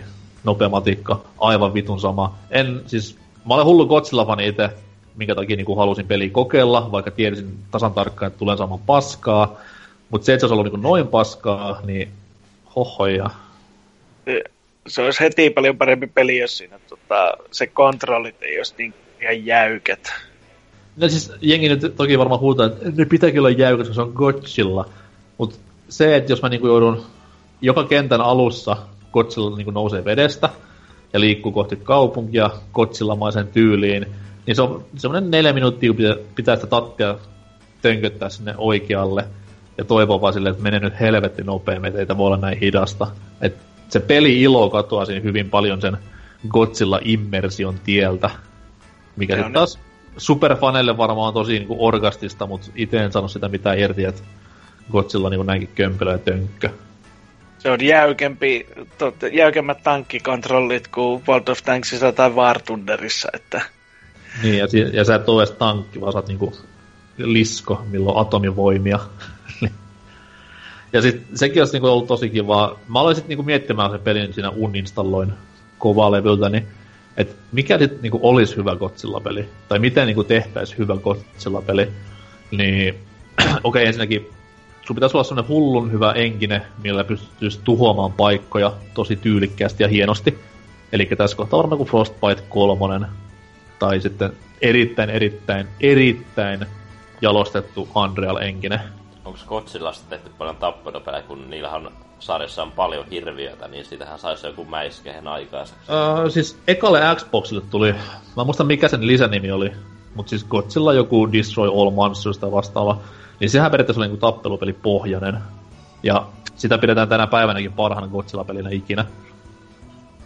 Ja sit muistaakseni SNESelle tuli, mä en muista oli se niinku Japan Only tai jotain vastaavaa, mutta siis tommosia kuitenkin, että pääsi Godzillan kanssa mättämään muita monstereita sen ajan hienoilla grafiikoilla. Mutta se Xboxin peli tosiaan niin on semmoinen, että se on jopa, ei se mikään niinku tommonen Ocarina of Time kaltainen klassikko, mutta siis kehuttu hyväksi Godzilla-peliksi, mikä on aika paljon jo Godzilla-peliltä. Ja tässäkin Pleikka 4 Godzillassa on varmasti joku, eikö siinä ollut ihan nettipelikin helvetti? On, ja, ja tota, se, siihen, kun sä et ole kokeillut sitä ensimmäistä kenttää, mutta kun toista, ne kaikki... Toista kenttää myös vähän mutta ne kaikki kentät on, toimii ihan samalla periaatteella, että ne on kaikki semmoista leikkaa liimaa, että mä joku 6-7 kenttää itse pelannut siinä, että kun se tosiaan tulee sitten se seinä vasta, että se kotsilla on niin tajuttoman hiassa, sinne tulee sitten niitä muita monstereita tulee kans pyörimään, niin sun mm. pitäisi ne kurmattaa siinä välissä ja tankit pitäisi kurmattaa välissä ja kun se tosiaan, kun se liikkuu metrin minuutissa, niin siis se, se vaan se, kuolet. Se, se mua nimenomaan harmitti, kun mä se lopetin kesken. Syy, miksi mä niinku alun perinkin halusin sitä pelata, oli se, että mä halusin päästä pelaamaan niinku muillakin hirviöillä. Ja varsinkin näillä, siinähän on niinku Godzilla eri vuosina. Eli siis kaikki Godzilla-versiot. Myös tämä surullinen 98 leffavuoden versio on siinä mukana. Mutta siis toi, se olisi ollut semmoinen, minkä mä sitä halunnut kokea, että pääsee Gidoralla ja Gameralla ja muilla mäiskimään menemään, mutta en sitten niinku koskaan oksennusrefleksistä johtuen päässyt tähän pisteeseen asti. Et sääli. Mutta toivottavasti joskus vielä nähdään hyvä Godzilla-peli, missä sitten taas pointtina on nimenomaan se, että pistetään paikkoja paskaksi ja hakataan vieras monsuja henki VR. Ei, ei toimi. Sä vaan leijut kaupungin yläpuolella ja näet... Eikö sä oot, sen, hä- sä oot japanilainen, joka juoksee silleen Kojira, kojira. Se, se, oli, se oli siistiä nimenomaan, koska se mikä tuossa viime vuoden Shin Godzilla-elokuvassa, joka siis oli tämä pitkästä aikaa Japsessa tehty Godzilla-leffa, niin siinä tehtiin tosi hienosti se, että miten se tuotiin sinne niin kuin NS-ihmisten tasolle se kauhu, mitä Godzilla kylvää. Et siinä oli paljon just tommosia niin kuin maan pinnalta kuvattuja otoksia, missä Godzilla pistää pilvenpiirtäjä kumoon ja muutenkin käyttäytyy kuin pahinkin kusipää. Niin tämmönen VR-kokemus olisi tosi niinku siisti. Ei se, että ollaan kotsilla ja vaan lönkytellään eteenpäin ja ammutaan suusta jotain pikkusädettä helikopteria päin. Mut joo, Godzilla PS4 Femmalla saa, älkää siltikään ostako tässä ostosuositukseni. Semmoinen, mikä kannattaa ostaa, on se, mikä mä itekin ostin tuossa reissun päällä, kun oltiin, niin Dragon Quest 8 3DSlle. En ole vielä aloittanut, mutta tietää tietää, ja jos ei tiedä, niin pitäisi ainakin olla yleistiedossa se, että se on yksi kovimmista japsiropeista 2000-luvulla ja yksi kovimmista PS2-peleistä myös.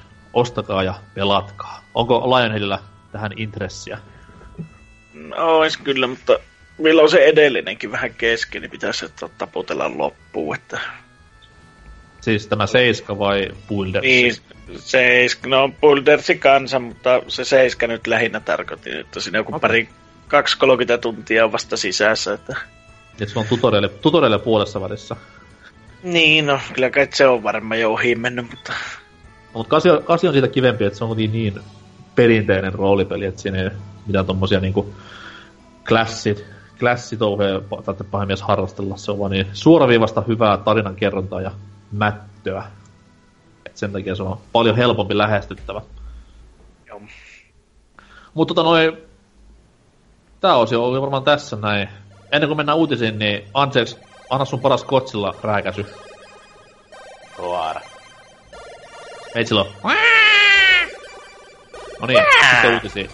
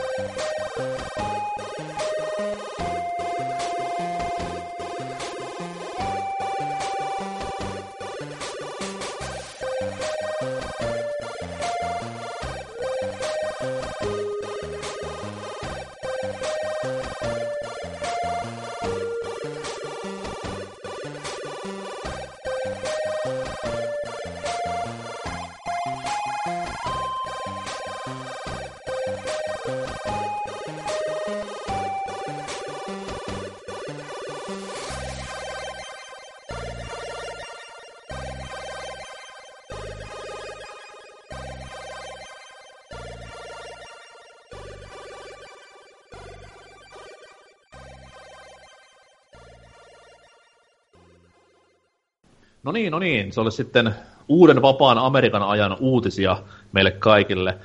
Öö, jos vaikka tuosta noin Anses aloittaisi omalla uutisryöpyllään. Joo, nyt kun tuo Nintendo Switch-eventti saatiin ö, viikko pari sitten päätökseen, niin nyt on saatu vähän enemmän detaljeja noista Zeldan Breath of the Wildin konsoliversioiden eroista. Ja kuten Reki tuossa niin kun, ö, toissa uutisessa sanoi, että ö, Breath of the Wild jää tosiaan ö, viimeiseksi niin kun Nintendon niin kun first party niin kun nimikkeeksi. Oh man. Emme siis saa enää uusia Paper Mario tai Starboxia Wii Ulle. No hyvä sille, että vie kunnialla tämän niin kuin, elinkaaren päätökseen.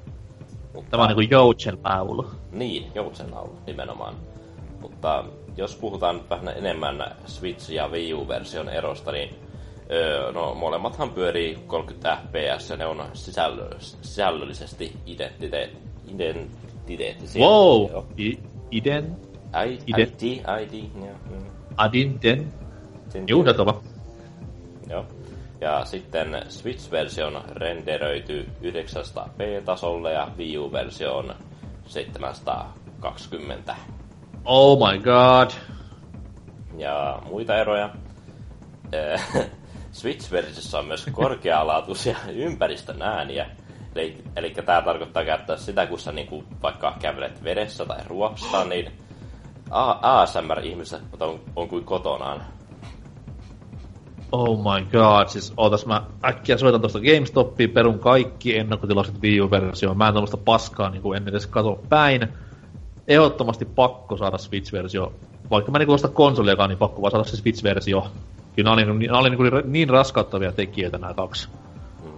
Tämä on varmaan tietysti silleen, niin että tuo Wii u on otettu näitä, kun on näitä ö, ö, ö, eläinleluja, että painat tätä, niin kuuluu joku eläimen ääni.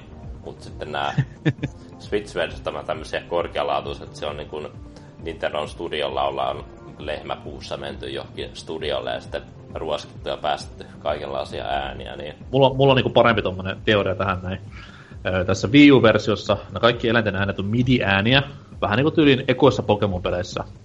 Mm. Et tulee vastaan possu, niin se possu on Mutta sitten taas Switch-versiossa, kun tulee possu, se on ihan niin sille tehty ihan niinku öö, tämmönen autenttinen nauhoite jossain farmilla. Kyllä. Ja... Toivottavasti asia on sitten näin. Mahdollisesti. Sitten tuo Wii U fyysinen versio vie konsolin muistista kolme gigabittiä ja, ja sitten on, no kun nyt tuosta switch tuli julki kaiken näköisiä keräilyversiota, niin Wii Ulle ei tule mitään omaa tällaista niin kuin, erikoisversiota, missä olisi esimerkiksi, esimerkiksi jotain Amiiboa mukana tai mitään vastaavaa, niin ei. ei. Turha sellaista haaveilla. Toimi, toimiikohan toi Mii-verse tässä Wii U-versiossa? Koska esimerkiksi Pokemon Sun ja Moonilla ei ole mun mielestä omaa Mii-verse toimintoa ollenkaan, että pystyisi näitä screenshotteja sinne jakelemaan tai jotain muuta vastaavaa. Mikäs tuossa Windbakerissa, eikö se ole, että pystyy pullapostia lähettämään niinku Joo, joo, siis viestejä jättämään, jättämään sinne, joo, kyllä. Niin jos ne nyt on periaatteessa, en mä nyt tiedä kuinka paljon sitä on optimoinut Switchille ja tolleen noin, mutta sitten taas se, että jos Mii-versio on kokonaan skipattu tässä Breath of the Wildissa, mitä kun on tehty Wii Ulle kolme vuotta, niin aika hassulta tuntuu. Mm, eikö toi muutenkin Mii-versio nyt lakkauteta pikkuhiljaa niin kuin?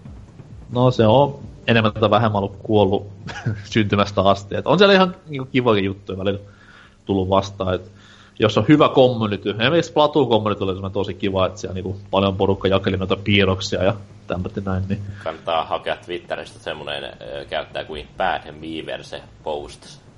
Kyllä. Siellä on ja e- kannattaa myös, katsoa, niinku, kannattaa myös katsoa tämmöistä, niinku, mm, miten se nyt sanoisi, nuorempien pelaajien Miiverse-postauksia eri peleihin, niin niistä saa myös aika paljon hupia irti. Mutta se on, mikä myös tästä tuli, öö, mä eilen sitä luin jossain, niin Drifulle pahoittelut, mutta Switch-versio Breath of the Wildista ei tule sisältämään optiota, että voi vaihtaa kieltä kesken kaiken. Sori. No, toisaalta Switch-version voi portata niin, jos haluaa nähdä niin paljon vaivaa.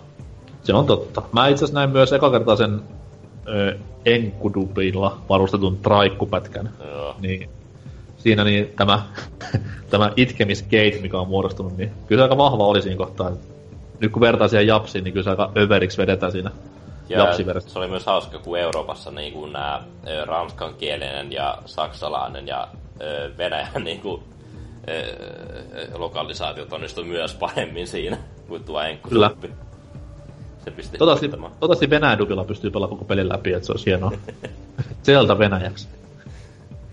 Oi Oliko mitään muuta tähän kolmas kolmatta ilmestyvään megapeliin vielä lisättävää? Ostakaa Wii U-versio, jos Wii U löytyy. Kyllä. Tulee muuten aika saatana pitkä helmikuun tässä ihan oikeasti niin hypeissään odottelee peliä. Saa nähdä, miten pärjää. Yrittää niin päätellä kaikkia spoikkuja parhaansa mukaan, mutta sit, no onnes näissä gameplay-pätkissä, mitä netti on pullolla, niin ei ole niin, niin paljon mitään juonispoikkuja. Eilen tuli tämä lievä spoileri ulos, missä ehkä vähän pelin pituutta sivutaan silleen. Siinä tuli tämä, tämä, tämä sidequestien ja niiden, mikä se on, shrine suomeksi.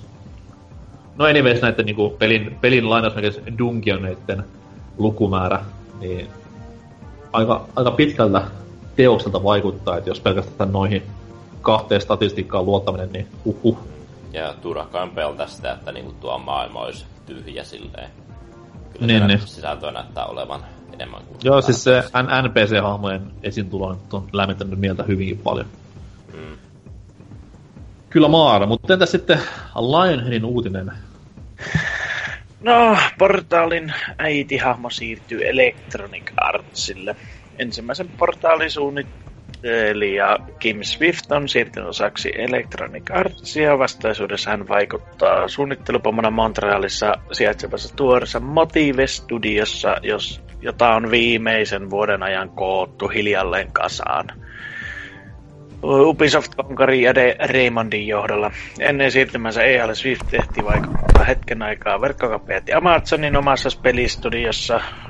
Ja hän työskentelee osana Quantum Conundrumin tehnyttä Airtag Gamesia. Valvella olleessa Swift oli portaalisuunnittelussa Last Us Left 4 Dead-sarjan ja Half-Life 2 episode 2 kehityksessä. Onko tietoa vielä, tai mainittu siinä uutisessa, että mihin, mihin divisionaan tämä Swiftin Kimi sijoitetaan?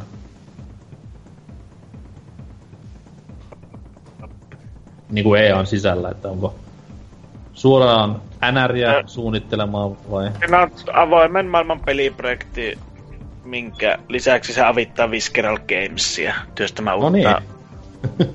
tähtien sotapeliä. Siinähän tyyppi pääsee ihan elementtinsä, että portalista open world gaming, niin kohtainen hyppy. Niin, että no, se on taas tämmönen, että Valvella kun nähdään vaikka kapehan sanoo, että kyllä sillä pelejä tehdään, mutta kaikki tuntuu sieltä vaan lähtevää, että kai siellä Kape itse saa kohta suunnitella kaikki ne. No veikkaan, että Kape myös suunnittelee tälläkin hetkellä kaikki, että sieltä niin mahasta kasvaa aina uusia käsiä, mitkä näpyttelee näyttöpäätteitä tälle. Se on, se on ihme mies. On. Ja saa nyt nähdä, mitä sitä tulee. Että toivottavasti nyt ei mitään Portal Clonea tuo, mikä tuossa uutisen mainittu Quantum Conundrumi, niin se oli myös semmoinen periaatteessa yhden, yhden tempun apina, että se ei oikein missään vaiheessa se peli ei kunnolla lähtenyt käyntiin. Ja semmoinen mehtason pelihän se oli. Selvä. Se, semmoinen.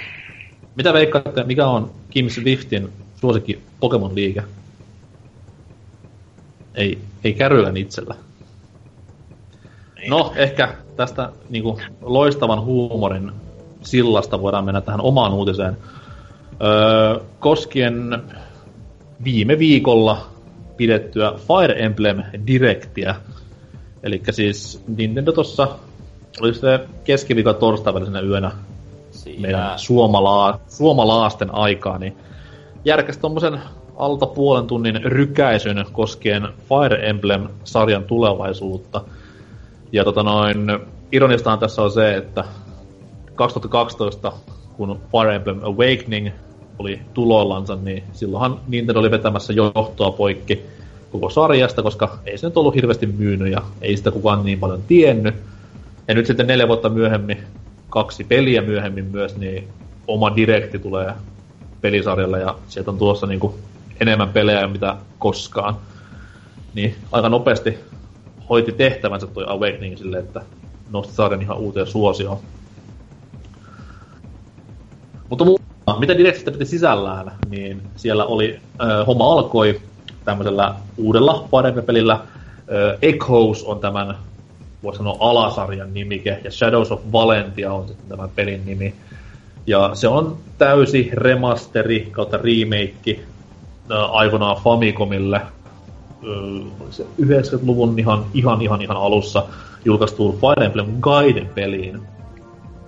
Fire Emblem Gaiden on siis ihan perus Fire Emblem kamaa sillä erotuksella, että siinä pääsee myös ihan ohjastamaan näitä pelihahmoja siellä pelin overworldissa ja kaupungeissa ja myös tämmöisissä Dungeonin tapaisissa paikoissa.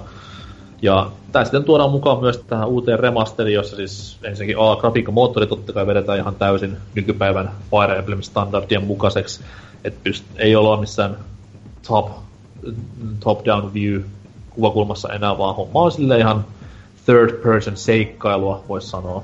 Mutta totta kai sitten Fire Emblemin ison koukku, eli tämmöinen taktiikkaropeilu permadesseinen tulee olemaan iso osa ja ydinosa myös peliä. Öö, sitten seuraavana siellä näytettiin matskua Jul- tästä. Että se julkaistaan tuossa toukokuussa. Joo, sitä pitää sanoa, että se on tosi nopeasti se julkaisu, että se on niinku jo ennen kesää. Totta kai Nintendo tyylisesti voi myöhästyä syksynkin asti, varsinkin täällä lännessä, mutta ainakin näytti sen verran valmiita se pelikuva, että kyllä usko, että toukokuu olisi se julkaisu, mikä on sinänsä kova suoritus, koska sitten niinku Fire Emblem Fates julkaistiin täällä Euroopassa just nimenomaan viime vuoden toukokuussa, niin ei tulisi hirveän paljon eroa näiden kahden julkaisun välillä, mikä on Emblem sarjalle tosi iso juttu, koska ennen vanhaa oli neljä vuottakin välissä ja tälleen näin. Niin. Mut joo, sitten se seuraava, eli siis tämä Koei Tekmon duunailema Fire Emblem Warriors, joka vilahti teaserin kaltaisesti siinä Switch-lähetyksessäkin. No, nyt sitten näytettiin vähän jopa pelikuvaa, missä öö, oli se Mart vai Chrome, kun siellä pisteli menemään vihollisia nippuun. Ja tämmöisen Warriors-sarjan tyylisesti ja myöskin tästä öö, parin vuoden takaisesta Hyrule Warriorsin hengen mukaisesti, niin mennään tuhoten satoja satoja ruudulla olevia vihollisia mättö hengen he, nimeen. Et ei siinä mitään kummallisempaa. Toki itse on tästä vähän jopa in, enemmän innossani mitä sitten Zelda-osasta, koska Fire Emblem-hahmot tulee varmaan tässä olemaan hyvinkin paljon pääosassa. Ja koska saarella kuitenkin on hahmo, hahmokalleria niin maan perkeleesti, niin hyvinkin mielenkiintoista nähdä, että mitä hahmoja sinne poimitaan. No, odottelen yhdestä Mario Warriors. niin, missä Mario, Luigi, Peach ja Toad painelee menemään. Ja kun se, siihen muottiin, kun se työnnetään, siihen, siihen muottiin, kun se työnnetään se peli, niin se on ihan sama mitä oli hahmona mi, tai minkälaisia se esikuva oli, niin kaikista tulee semmoista tasasta ja harmaata. Mä ajattelen vaan silleen, että jos tulisi Mario Warriors, niin tiedätte varmaan tämän, kun Mario hyppii tarpeeksi monen kuumman päälle saa lisäelämän, niin sitten kun ruudulla on 150 kuumaa, niin siinä sitten kaikkien päälle vain yksi kerralla. Siinä on koko peli. kyllä, kyllä. Öö, Fire Emblem Warriorsille ei ole vielä julkaisupäivä annettu. Mut eikö se luvattu, että se olisi tämän vuoden puolella kuitenkin Switchille tulossansa? Kuin tulee sitten myös tämä New 3DS-versio tämän Hyrule Warriorsin hengessä? Pyörii varmaan tosi hyvin. No niin, se Zeldakin pyörii aika hyvin, mutta sitten kun tämä on pelkästään New 3DS-versio, niin ehkä silloin sitten vähän parempi. Joo, se oli ihan exclusive only. Aha. Niin ehkä silloin sitten vähän paremmin asiat kuin 10 FPS-versio tämä vanhoilla 3DSllä pyörivä Zelda. Öö, lisäksi sitten name dropattiin ihan Switchille varta vasten tehty täysimittainen Fire Emblem-peli. Siitä ei tietenkään mitään pelikuva tullut, mutta sanottiin, että vuoden 2018 aikana tuli sitten julki. Joka on varsin mielenkiintoista silleen, koska jos nyt laskee Switchin kotikonsolista, niin tämä olisi niin ensimmäinen, ensimmäinen kotikonsoli Fire Emblem sitten tämän viille tulleen Radiant Dawnin, vai olisi Dawn of Radiance, kumpi sitä tulikaan, niin aika merkittävä tapaus siinäkin suhteessa. Totta kai nyt Fire Emblem on parhaimmillaan niin käsikonsoli tyylisesti pelattuna sieltä on täältä, mutta anyhow. Öö, sitten se isoin, en nyt sano jytky, mutta kuitenkin tämmönen vähän niin kuin tiedossa ollut juttu jo, eli Fire Emblem mobiilipeli näytettiin vihdoin viimein kaikille kansalle. Ja no, luvassa nyt taas sitä, mitä odotettiinkin, että tuommoista kevyttä Fire Emblem pelattavaa älypuhelinten ruudulta. Sinänsä hassu, että Super Mario Run, joka siis kärsii vielä tänäkin päivänä tästä ei-Android-jutustaan, niin nyt tämä Fire Emblem tulee ekana Android-laitteelle ja sitten vasta iOSlle. Ja sehän on nyt ihan niinku... Hiljattain myös vahvistettiin, että tuo Mario tulee tuossa maaliskuussa tietääkseni Androidille. Joo, ja tämä Fire Emblemhan tulee tuossa ihan helmikuun ikona päivinä. Jos en ihan värin tulkanut tuota traikkutekstiä. Öö, mikä sitten vielä niinku sisällöllisesti, niin tota noin, ainakaan mikromaksusta ei vielä puhuttu mitään sille kovaan ääneen. Et varmasti siellä on kuitenkin optiota, että pystyy ostamaan jotain ö, vanhojen pelien tuttuja sankareita omistukseensa mikromaksuilla, mutta ainakaan Nintendo ei niinku isoon ääneen maininnut niistä vielä mitään. Mikä on sinänsä ihan hyvä veto, koska... Ne ei osaa vielä tehdä muistaa. sitä mikromaksusysteemiä. Niin, tai sitten ne vaan muistaa, että miten niin jengi reagoi Mario Runin tähän maksusysteemiin, niin ehkä on parempi olla vaan hys hys ja pitää se vähän niin kuin piilossa siellä. Mutta siis pelihän perustuu siihen, että se on täynnä vanhojen pelien sankareita ja niillä sitten pistää vihollista dunkkuu. Mä en muista, kuinka monta mappia siihen luvattiin niin kuin näin ensi alkuun, mutta aika paljon siinä saa olla sisältöä, että se niin kuin pysyy mielenkiintoisena, koska jos se on tämmöistä perus 20-30 mappia, that's it, niin Fire Emblem-veteraanit varmasti vetää sen silleen yhdeltä Dösa-matkalta läpi. Että saa nähdä, miten sitten sen kanssa käy.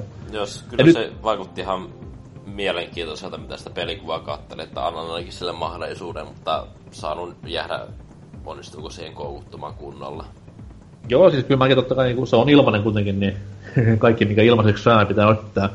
Niin toi, mut mä veikkaan, että se on kuitenkin, kun itse on pelannut sarjaa ihan saatana paljon ja tykkään pelisarjasta ja tolleen noin, niin se on ainakin gameplayn puolelta pikkuinen downgrade, koska se ainakin sen esitellyn materiaalin perusteella tiputtaa muutamia tämmöisiä NS-nykypäivän Fire Emblem-juttuja, että sieltä puuttuu täysin tämmöiset paritaistelut ja tämmöiset näin, niin ehkä se on, mutta toki sitten taas se on mobiilipeli, niin se on tarkoitettu vähän kevyemmäksi ja täysmittaiseksi peliksi. Ja mikä siinä oli sitten siistintä oli se, että nyt pääsee myös sitten valitsemaan lempisankarinsa tuolla netin ihmeellisessä maailmassa, ja sitten sitä valitset tämän sankarin, ja se on sitten heti sulla valittavissa siinä pelissä, kun sen aloittelet tuossa ensi kuun alussa aikaisintaan. Ja mitä muuta sitten vielä tästä mobiiliversiosta, mitä mä missasin, niin mm, ei, ei kai siinä kummempia. Siinä on tärkeimmät. Mm. Et saa nähdä, miten sitten Nintendo hinnoittelee. Ainakin ilmaisen lataus ensi alkuun, mutta jos tämmöistä Super Mario Run paskaa, että tässä on murtoosa pelistä ja loput saat maksamalla kympin, niin ei, ei, ei. Toivotaan, että näin ei käy. Öö, mutta tota noin, uutisosio oli tässä. Ja jutusteluosiossa tällä viikolla Lionheadin inspiroimana, koska mies kuitenkin pääsi elämään virtuaalin merirosvon elämään, niin mennään puhumaan vähän piraattipeleistä, mutta ei silleen, miten te saatana rikolliset siellä langan toisessa päässä luulette, vaan ihan niinku piraatti-piraattipeleistä.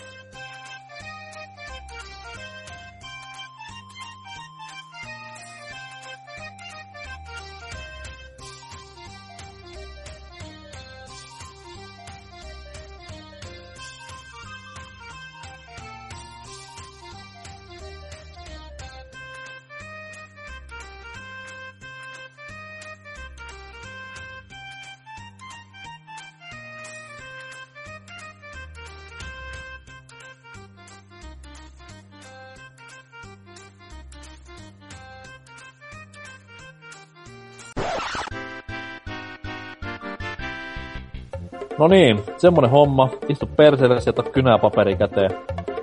Twitterissä PPC, Facebookissa Pelaajapodcast, äh, YouTubessa PPC myöskin. Ihan siis kaikkialla sosiaalisessa mediassa PPC. Menet sinne, oot hiljaa. Jos haluat antaa palautetta, niin tee se sähköpostisuotteeseen pelaajapodcast.gmail.com.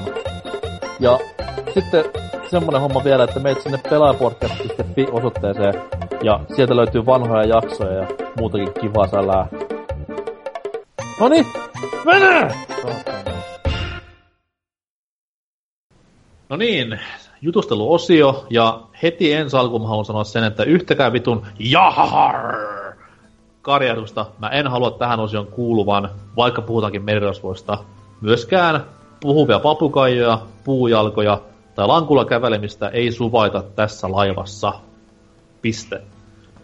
Mut joo, kuten tuossa Lionhead alkuosiossa mainitsikin, niin tämä Raren, en nyt tiedä onko se odotettu tai kauan kaivattu, mutta kuitenkin Raren uusi peli, eli Sea of Thieves, tuo pitkästä pitkästä aikaa merirosvot ison mittakaavan pelinä markkinoille. Ja ylipäätään merirosvoaiheisia pelejä on tullut vuosien aikana mittava määrä. Myös elokuvista tuttuja nämä bukkaneerit ovat, ja nekin tuossa koki pientä renesanssia 2000-luvun alussa eräänkin Disney-huvipuistosimulaattorin yhteydessä, tai siis huvipuistosimulaattorin elokuvan yhteydessä. Mutta totta kai me ollaan PPC, me puhutaan peleistä, niin otetaan pikkunen takapakki tässä elämässä ja muistellaan hieman takavuosien ihanimpia ja omaan mieleen parhaiten soveltuvia merirosvoilupelejä. Ja sinänsä kyllä vähän nyt vedetään mutkia suoriksi, koska kaikki merirosvopelit ei ihan välttämättä ole sitä tuttua merirosvoilua, missä silmälaput viuhuu ja Karibian merellä jytisee, vaan merirosvoilu on tuotu hyvin myös sammottiin, miten nyt sanois, nykyajan formaattiin useissa paikoissa. Ei nyt puhu niinku mistään tämmöisistä nigerialaisista merirosvoista, mitä Afrikan merellä jyllää, vaan puhutaan vähän niinku tämmöinen, no, kohta kuulette sitten, kun huomaatte, että hetkinen seis, onko tämä mukaan merirosvopeli. Meillä on täällä muutamia nimiä, mitä voitaisiin vähän jutella ja muistella. Ja jos vaikka Lionhead heittää sieltä ilmoille ensimmäisen ja sitten tuomitaan, että onko täyttä paskaa vai... No, tuota, semmonen, eli Havetsen Vargar, Su- Suomessa tunnettiin merien valtiana. Ei sano yhtään mitään. No, se on hyvä. Se, se jotenkin tuntuu, että se on enempikin netissä, jos teitä rupeaa googlettamaan, niin se esiintyy just se Suomi 24, että joku etsii sitä, että onko, onko tota, jollakin sattumoisin vielä ne pelilevyt tallessa, että saisi siitä jonkunlaisen kopio itsellensä. Okei, okay, lähdetään vilkkumaan. Tämä on varmaankin PC-peli. Se on vaan vanha PC-peli. Se nyt ei nyt suoranaisesti... Miksi, miksi sillä on suomenkielinen nimi? Tai tutumpi suomenkielinen nimi? Onko tämä joku muumipeli? Mä ymmärsin näin, että on joku, olisiko norjalainen tai ruottalainen firma tämän tehnyt. Ah, vähän niin kuin mistä puhuttiin. Niin, kyllä. Että se, niillähän oli tapana niitä näillä Pohjoismailla, että ne käännettiin ja siellä oli kaikki käännetty suomeksi, kaikki tämmöiset lentävät lausahukset, tekstit, kaikki. Se oli täysin suomenkielinen, joten penikkana älyttömän hyvä peli pelata, kun ei tarvinnut opetella kieliä. Mm-hmm. Mutta kuitenkin niin tota, siinä se suoranaisesti ei ole alussa tuota, semmoinen piraattipeli, mutta se hyvin äkkiä yleensä kääntyy siihen, että sä valihet maan, on semmoinen iso kartta näkymä, missä tuota sulla on satamat näkyy siinä ja sä valihet maan sitten, minkä lipun alla sä seilaat. Ja sä käytännössä seilaat koko ajan sen saman maan lipun alla. Okay. Ja no, mutta sitten just kun sun pitää kerätä kultaa koko ajan, että sä saat vaan enempi ja enempi isompaa ja isompaa laivastua siinä. Niin, niin. Öö, sitten tehokkaammat keinot justiinsa ja justiin ryöstää kaikki nämä muiden maiden alukset, mitä se tulee vastaan. Ja tässähän olikin tämä hienous, että se on, sulla on käytännössä semmoinen, se on vuoropohjainen se peruspelimekaniikka siinä, että pistetään mm. laivalle, määritetään reitit, sen jälkeen pannaan sun vuoro kulumaan.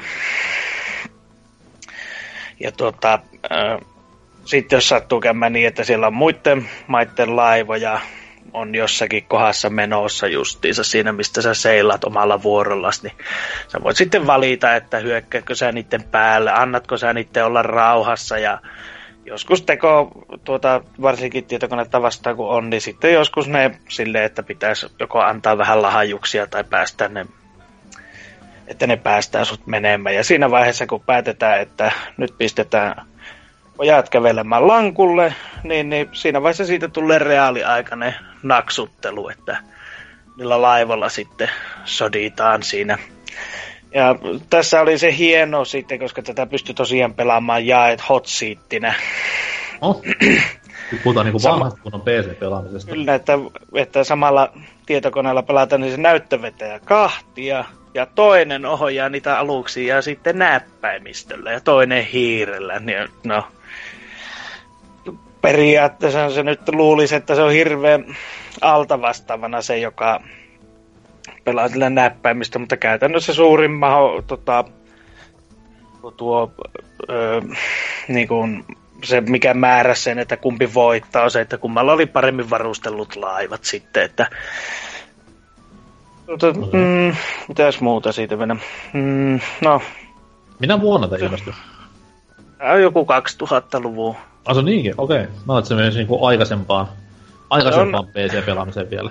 Se on joku 2000-luvun hyvin. Se on siinä, onko vähän ennen tuota 2000-lukua. Okei, okay, mä luulen, että me mennään niinku diskettia aikakauteen. Ei, kyllä tämä tuli ihan CD-nä. Okay. Isossa pahviboksissa. CD-rompulla. Niin. Ja siinä oli tosiaan semmoinen iso piraattikapteeni siinä logossa ja oli se siis minulle se on se paras piraattipeli, mitä mä oon ikään pelannut ja eniten pelatuin, että... Herra Jumala. Mutta kuitenkin, niin eipä siinä sen enempää, että tässä kaikessa yksinkertaisuudessa se peli sitten oli, että se käytännössä ainut mikä siinä oli tavoitteena vaan, niin mistä vallottaa kaikki nuo satamat ja se pelihän ei käytännössä loppunut ikään. Mutta sitten kun sä oot kaikki nuo satamat pistänyt oman tuota peukalosi alle, niin eipä siinä sitten oikeastaan enää mitään tekemistä. Että...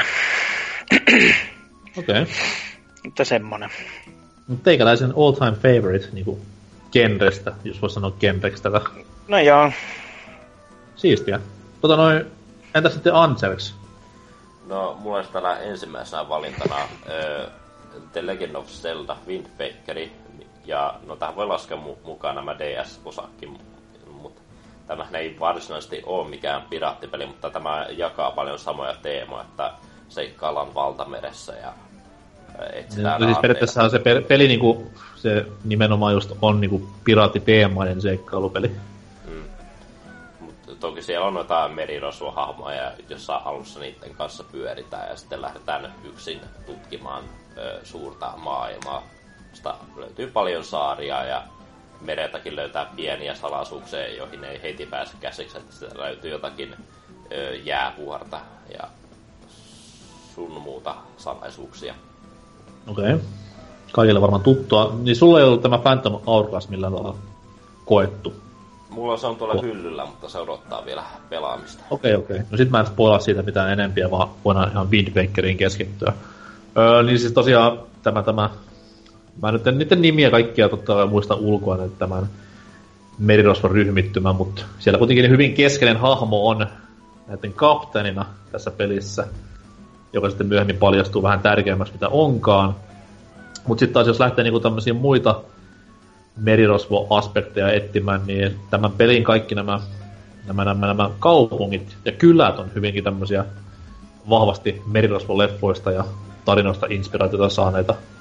Niin, no, öö, no siellähän löytyy niitä kojuja, missä niinku, et tiedä onko siellä jotakin vanhoja tai tämmöisiä haamoja, jotka on ennen seikkailu meressä ja tollaista, ja nykyään ne sitten vaan viettää siellä eläkepäiviänsä. Joo, siis siinähän on nimenomaan niin pari NPCtä, jotka muistelee, muistelee niin kuin ihan, mä en muista oliko se suoranaisesti merirosvo-aikojaan tai jotain vastaavia, mutta kuitenkin. Ja, ja onhan se omakin tekeminen siellä, että sulla on se purjevene, mistä myös pystyt niitä aarteita kaivamaan sieltä meren pohjasta, niin sekin jollain lailla. Plus sitten kaikki nämä karttaan, X-merkitsemiset ja tämmöiset näin, niin kyllä ne hyvinkin vahvasti menee, menee niin kuin tähän teeman alle. Mm. Toki siinä alussa silleen pelisäädöstä, että sitä ei vielä heti pääse niin vapaasti tutkimaan, että sun pitää aluksi siellä parissa ekassa temppelissä käydä ja sitten sä pääset vasta niin kuin kartoittamaan koko alueen sieltä. Kyllä. Mutta kuitenkin hyvä veto tähän, niin kuin, tähän jutusteluosioon, koska nimenomaan, että vaikka onkin Zelda-peli, niin teema on hyvinkin merirosmainen. Öö, meikäläisen ensimmäinen on varmastikin aika monelle tuttu, varsinkin Pleikkari 1 aikojen pelaajille. Semmoinen kuin Overboard, jonka moni saattaa tietää vain ja ainoastaan tästä näin legendaarisesta Pleikkarin demolevystä, jossa hyvinkin usea tuleva moderni klassikko esiintyi, ja joka periaatteessa melkein kaikilla oli omistuksessa, koska se tuli siinä Pleikkarin mukana. Öö, mikä tämän nimi oli, mutta googlittaa, tämä vielä on saattanut pelata. Vittu sentään. Hi- ensin hirveä hehkutus siitä, että kaikki on pelannut, että Ansel tulee, mikä se nimi on? Siis Overboard nimi. Sillä oli joku eri nimi Jenke- Jenkessä, mutta ei mitään kärryä. Se on Psygnosiksen tekemä, totta kai, koska kaikki parhaat Pleikkari 1 pelit oli Psygnosiksen tekemiä. Ah, kyllä, Tämmönen... olen tätä demoa pelannut. Niin, niin se oli siinä DRX Rausku-demossa, mikä nyt varmasti oli kaikilla, missä oli Abyss Odyssey tämä. Niin toi semmoinen top-down, voisi sanoa jopa härskisti top-down shooteri, koska se kuitenkin on periaatteessa shooteripeli, missä mennään läpi tämmöisiä erilaisia labyrinttimäisiä kenttiä, jossa sitten on esteitä ja vihollisia, vaikka kuinka maan perkeleesti, ja pystyy ampumaan nimenomaan eteen ja sivuille, ja mitä tahansa, mutta liikkuminen on tämmöistä niinku, vähän niin kuin laiva liikkuu, että eteen kuin tankki, että nappia painamalla menee eteenpäin, nappia painamalla menee taaksepäin, mutta ei mitään tämmöistä sen ketterämpää liikehdintä ole luvassa. Ja mä, muistan, Erittäin... mä muistan, että muksuna sitä pelailin, niin noi tankkikontrollit oli vähän sellaisia, että ei sitä oikein pitkälle päässyt. Ja kyllä se vaati vähän totuttelua, ja se oli siitä vielä vittumaan, että se demo oli muistaakseni ajastettu, että siinä niinku pääsi maksimissaan vaan tiettyyn kohtaan, kun sitten tämä aika loppu kesken, niin totta kai sitten hirveät kilpailut siitä, kuka pääsee pisimmälle, ja siinä niinku mentiin yli metri metriltä loppupeleissä. Sitten kun sitä täysversio pääsi pelaamaan, niin kyllä se parantui huomattavasti, kun nämä kenttien designit muuttui ja tuli vaikeampaa, vaikeampaa vihollista vastaan ja jopa vähän putsleilua myös, mikä oli sen aika hauskaa. Ja isoin koukku ehkä siinä täysversiossa oli se, että siinä oli viisin pelattava monin peli tällä pleikkarin bumerangi muutitapilla.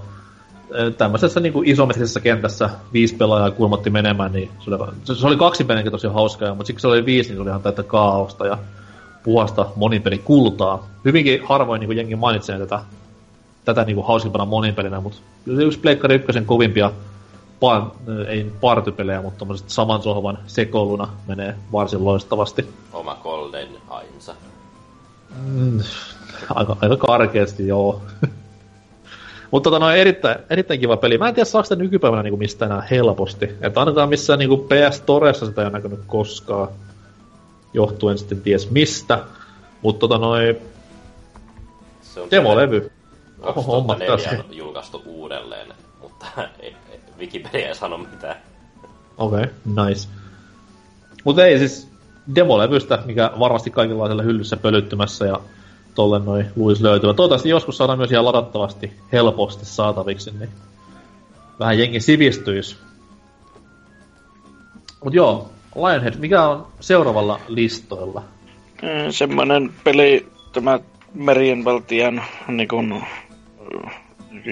jatkojunassa sitten tuli tämmönen peli markkinoille kuin Sea Dogs. Äh, joka oli sit... Watch Dogsin esiosa. Niin, tai sitten se, mikä Hong Kong länkkäri olikaan. Oh, joo, joo, Sleeping Dogs, kyllä. Mm.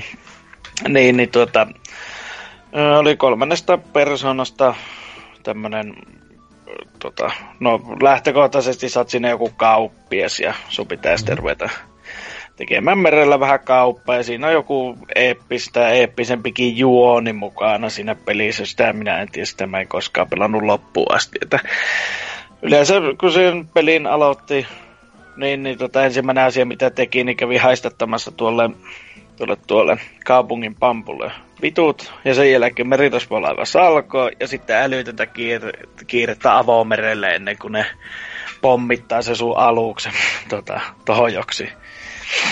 Okay.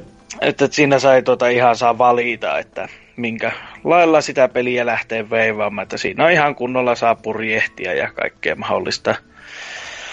Just niin, sen verran taustatutkimusta tein, että onko tämäkin taas tämmöinen, että tämä on hautautunut johonkin maailman tuuliin, mutta näkyy olevan, että Steam on peräti julkaistu. No, mä muistan pelin silloin, kun tuli aikoinaan. Mä muistan, olisi niinku joku muun TVn arvostelu vai Pelit-lehden, mutta siis tää on ensimmäinen kerta mulle, kun mä kuulen nimen Bethesda. Ja myös ensimmäinen, ensimmäinen kerta, kun mä kuulen, että Venäjällä tehdään videopelejä. Se oli sinänsä tämmöinen double whammy. Mm. Siinä oli tosi paljon niinku, sitä, että mitä sillä voi tehdä. Ja, mutta semmoisen, että se aloituskynnys oli kyllä suhteellisen karu, että no miekkailu on semmoista, siinä on ihan miekkailukin mm. otettu sitten tässä, että mutta se oli kyllä niin hirviä, että jos oli vaan mahdollista, niin jysäytti tuota tykillä sen vihollisten laivan palasiksi ennemmin kuin yrittää mennä sinne heiluttamaan miekkaansa sinne tota, toiseen alukseen, että se oli semmoista, se oli kyllä, jotenkin tuntuu, että se on vähän semmoista niinku tuuripeliä, että onnistutko nää nyt blokkaamasta, kun ei sitä pystynyt lukemaan mitenkään siitä vihollisen animaatiosta, että mihin se nyt meinaa lyöä, että niin, mutta sehän oli, myös, sehän oli myös niin, niin 2000 häntä ilmestynyt. Juu. Ei nyt, ei nyt silloin voikaan olettaa, että ihan melee millään huippu Dark Souls-tasolla. Että... No ei, mutta siitä se olisi pitänyt toteutella toisella tavalla, että se olisi ollut jotenkin mielekästä. Mutta tosiaan satoja ja satoja tunteja mertä kynnettynä siinäkin. Että se on, se on ehkä niin näistä, mitä en mä vielä toiseen törmännyt tämmöiseen merirosvoilupeliin, missä se olisi, olisi niin, niin kuin vapaata se toiminta, että mitä sä voit sillä touhuta. Että...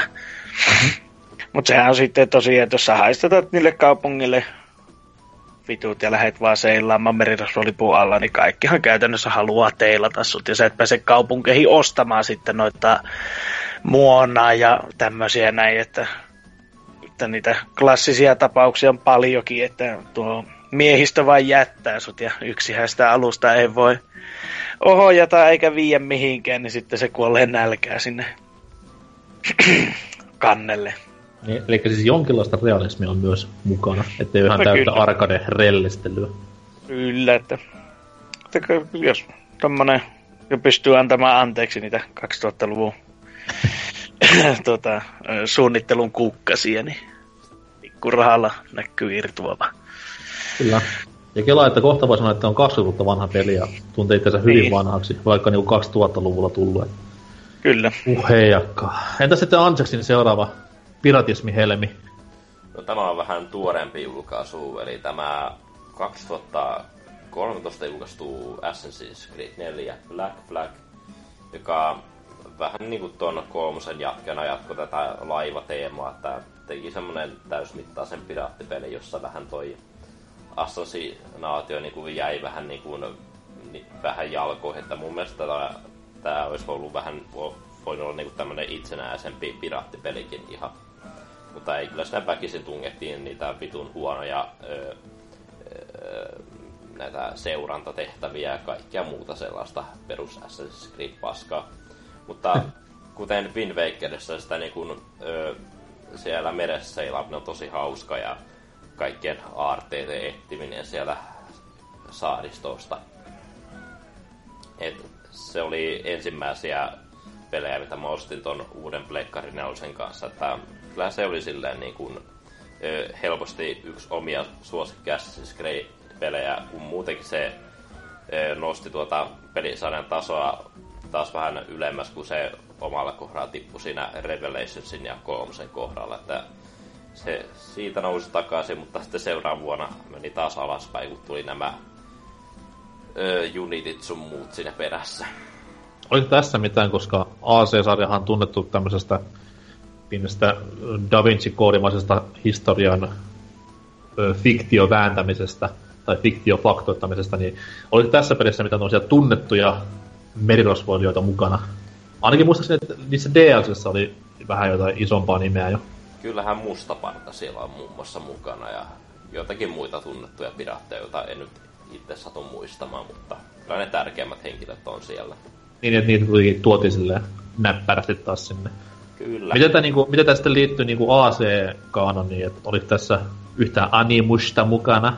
Tai no. Desmondi? No tämä oli siis ensimmäinen peli, niin kuin, missä niin kuin, joka tuli tämmöinen Desmondi saakan jälkeen, eli siinä toi tämä Skivi tai Animus-homma se oli paljon pienempi kuin tuossa niin kuin aiemmissa osissa. Ja se on muutenkin tehty mm-hmm. vähän sille, että sä oot itse niin kuin, mukaan siinä animuksessa, että siinä ei ole mitään niin kuin, sellaista niin kuin, päähenkilöä ei, ulkopuolella. Eikä tämä hahmoa, ketä sä niin kuin, ohjastat siihen animukseen tai vastaavaan. Niin, no sä ohjaat hahmoa, mutta sen kasvo ei ikinä näytetä siinä. Että sä vaan kävelet niin kuin FPS niin kuin kuvakulmassa niin kuin eteenpäin ja meet animukseen ja tollaista.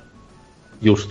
Ja sitten jengi ihmettelee, että miksi tässä on tehdä niinku omaa peliä, mutta sitten taas onkin toisaalta, että kumpi myy enemmän, AC4 vai Pirate Man 1, niin kukin voi sitten siitä tehdä johtopäätöksensä. Mutta... Mä veikkaan, mä veikkaan kyllä, että, sille, että jos Ubisoft nykyään, tai jos sillä olisi ollut silloin tämä nykyinen fiilis päällä, koska nykyään Ubisoft tekee hyvinkin paljon niin kuin, uutta IPtä mielellään, niin mä veikkaan, että jos nyt tämä tilanne olisi vastaava, niin mä veikkaan, että tekisi ihan omana piraattipelinä. Ei, oliko tuossa muuten For Honorissa mitään merirosvoklassia? Ei tainnut olla. Ei, siinä oli samurai ja viikinki ja sitten ritari. Sekin olisi voinut hyvin sopia sinne.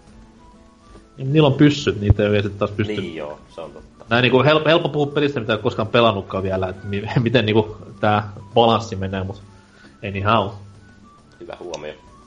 Mutta joo, hyvä, hyvä piraattivalinta tähän väliin ja tälleen näin. Et itekin mä hyppäsin AC kelkasta pois siinä just Revelationsin kohdalla ja kolmosen ekan tunnin kohdalla viimeistään, niin mutta nelonen nimenomaan itsellekin oli semmonen, että vähän taas rupesi kutkuttamaan ja tosi hyvinhän se on tehty, se on siis mainio peli, se ei siinä mitään. Et vaikka niinku ei AC, tämä mytologia hirveästi itteni koskaan kiinnosta, mutta oli ihan loistava sinänsä niinku merirosvo-pelinä ja toimintapelinä. Ainoa tietty, mikä itseä kutkutti, oli nämä sukeltelukohtaukset, mitkä sitten omat fobiat tuntien, niin ei tullut mistään mitään, koska pelkäs jatkuvasti, että virtuaali hainappaa persistä kiinni. Niin... Helvetin krokotiilit. Jessus sentään. Mutta tota joo, seuraava listalla oleva nimi itselläni on tällainen kuin Jack and Wiki, Quest for Barbados Treasure. Hirveä nimihirviö. Ja Viille Capcomin julkaisemana tullut hyvinkin merirosvo-teemainen peli. Ja point and click on tällä kertaa öö, genrenä. Eli tämmöisiä niin kuin periaatteessa yhden ruudun kokonaisia kenttiä, jossa sitten pitää yleensä tämmöinen putsleilu ketju saada käyntiin ja sitä kautta sitten tämä ruudulla oleva aarre haltuun. Ja hyvinkin paljon ja tällä kertaa myös hyvinkin onnistuneesti käyttää näitä viin liikkeen tunnistusohjausta hyödyksen tämä peli, että kaikki tämmöiset kliseiset väännä avainta arkussa, niin totta kai sun pitää sitten vääntää viimota ja, ja rannetta toiseen suuntaan. Mutta siis erittäin, erittäin kiva tämmönen, miten nyt sanois, oli niinku freesi tuulatus aikoinaan tämmönen point and click seikkailu, koska silloin niitä ei todellakaan ollut todella paljon vielä liikenteessä, kun Indie kautta Remake boomi ei ollut vielä alkanut, niin oli pitkästä aikaa tätä pelatessa silloin 2008 semmoinen fiilis, että tämmöistä LucasArts Sierra putsleilua pääsi harrastamaan pitkästä aikaa, niin vahva, vahva suositus tälle pelille. Teistä ei kumpikaan ollut pelannut vai? Siisti. No, mutta jos nyt välttämättä haluaa koittaa, niin ainakin tuolla Wii Uun Virtual se on parinkympin sopuhintaan, ja siinä saa sitten ihan hyvää vastinetta rahoille, ja ainakin aivoillensa pientä aivojumppaa näiden putsle ratkomisien kanssa. Et jatkoa ei varmaan koskaan tulossa, koska Capcom ja myynnit, mutta tota noin, ihan tämmönen kult, en, en sano kulttiklassikko, mutta tämmönen pienten piirien lämpöisesti muistama pikku putsleilu on kyseessä. Ja miten siinä sitten merirosvo-teemat tulee, niin totta kai pääpahis on merirosvo ja päähenkilö itsessäänkin on aloitteleva merirosvo. Niin, ja musiikit on tämmöiset hienot Pirates Karibian tyyliset mahtipontiset fanfarit, niin kyllä siinä välittyy sellainen merkkari-tunnelma vähän hyvin. Mutta, mutta, sitten Lionhead voisi vielä heittää vaikka yhden. No, tämä surkien kuuluisa Räisen kakkonen, Black Butter, mikä olikaan. Okay. Mm, sehän on enempikin semmonen rooli, seikkailu, peli, mutta tota, hyvin tiukasti on tähän justin piraattiteemaa ympärille.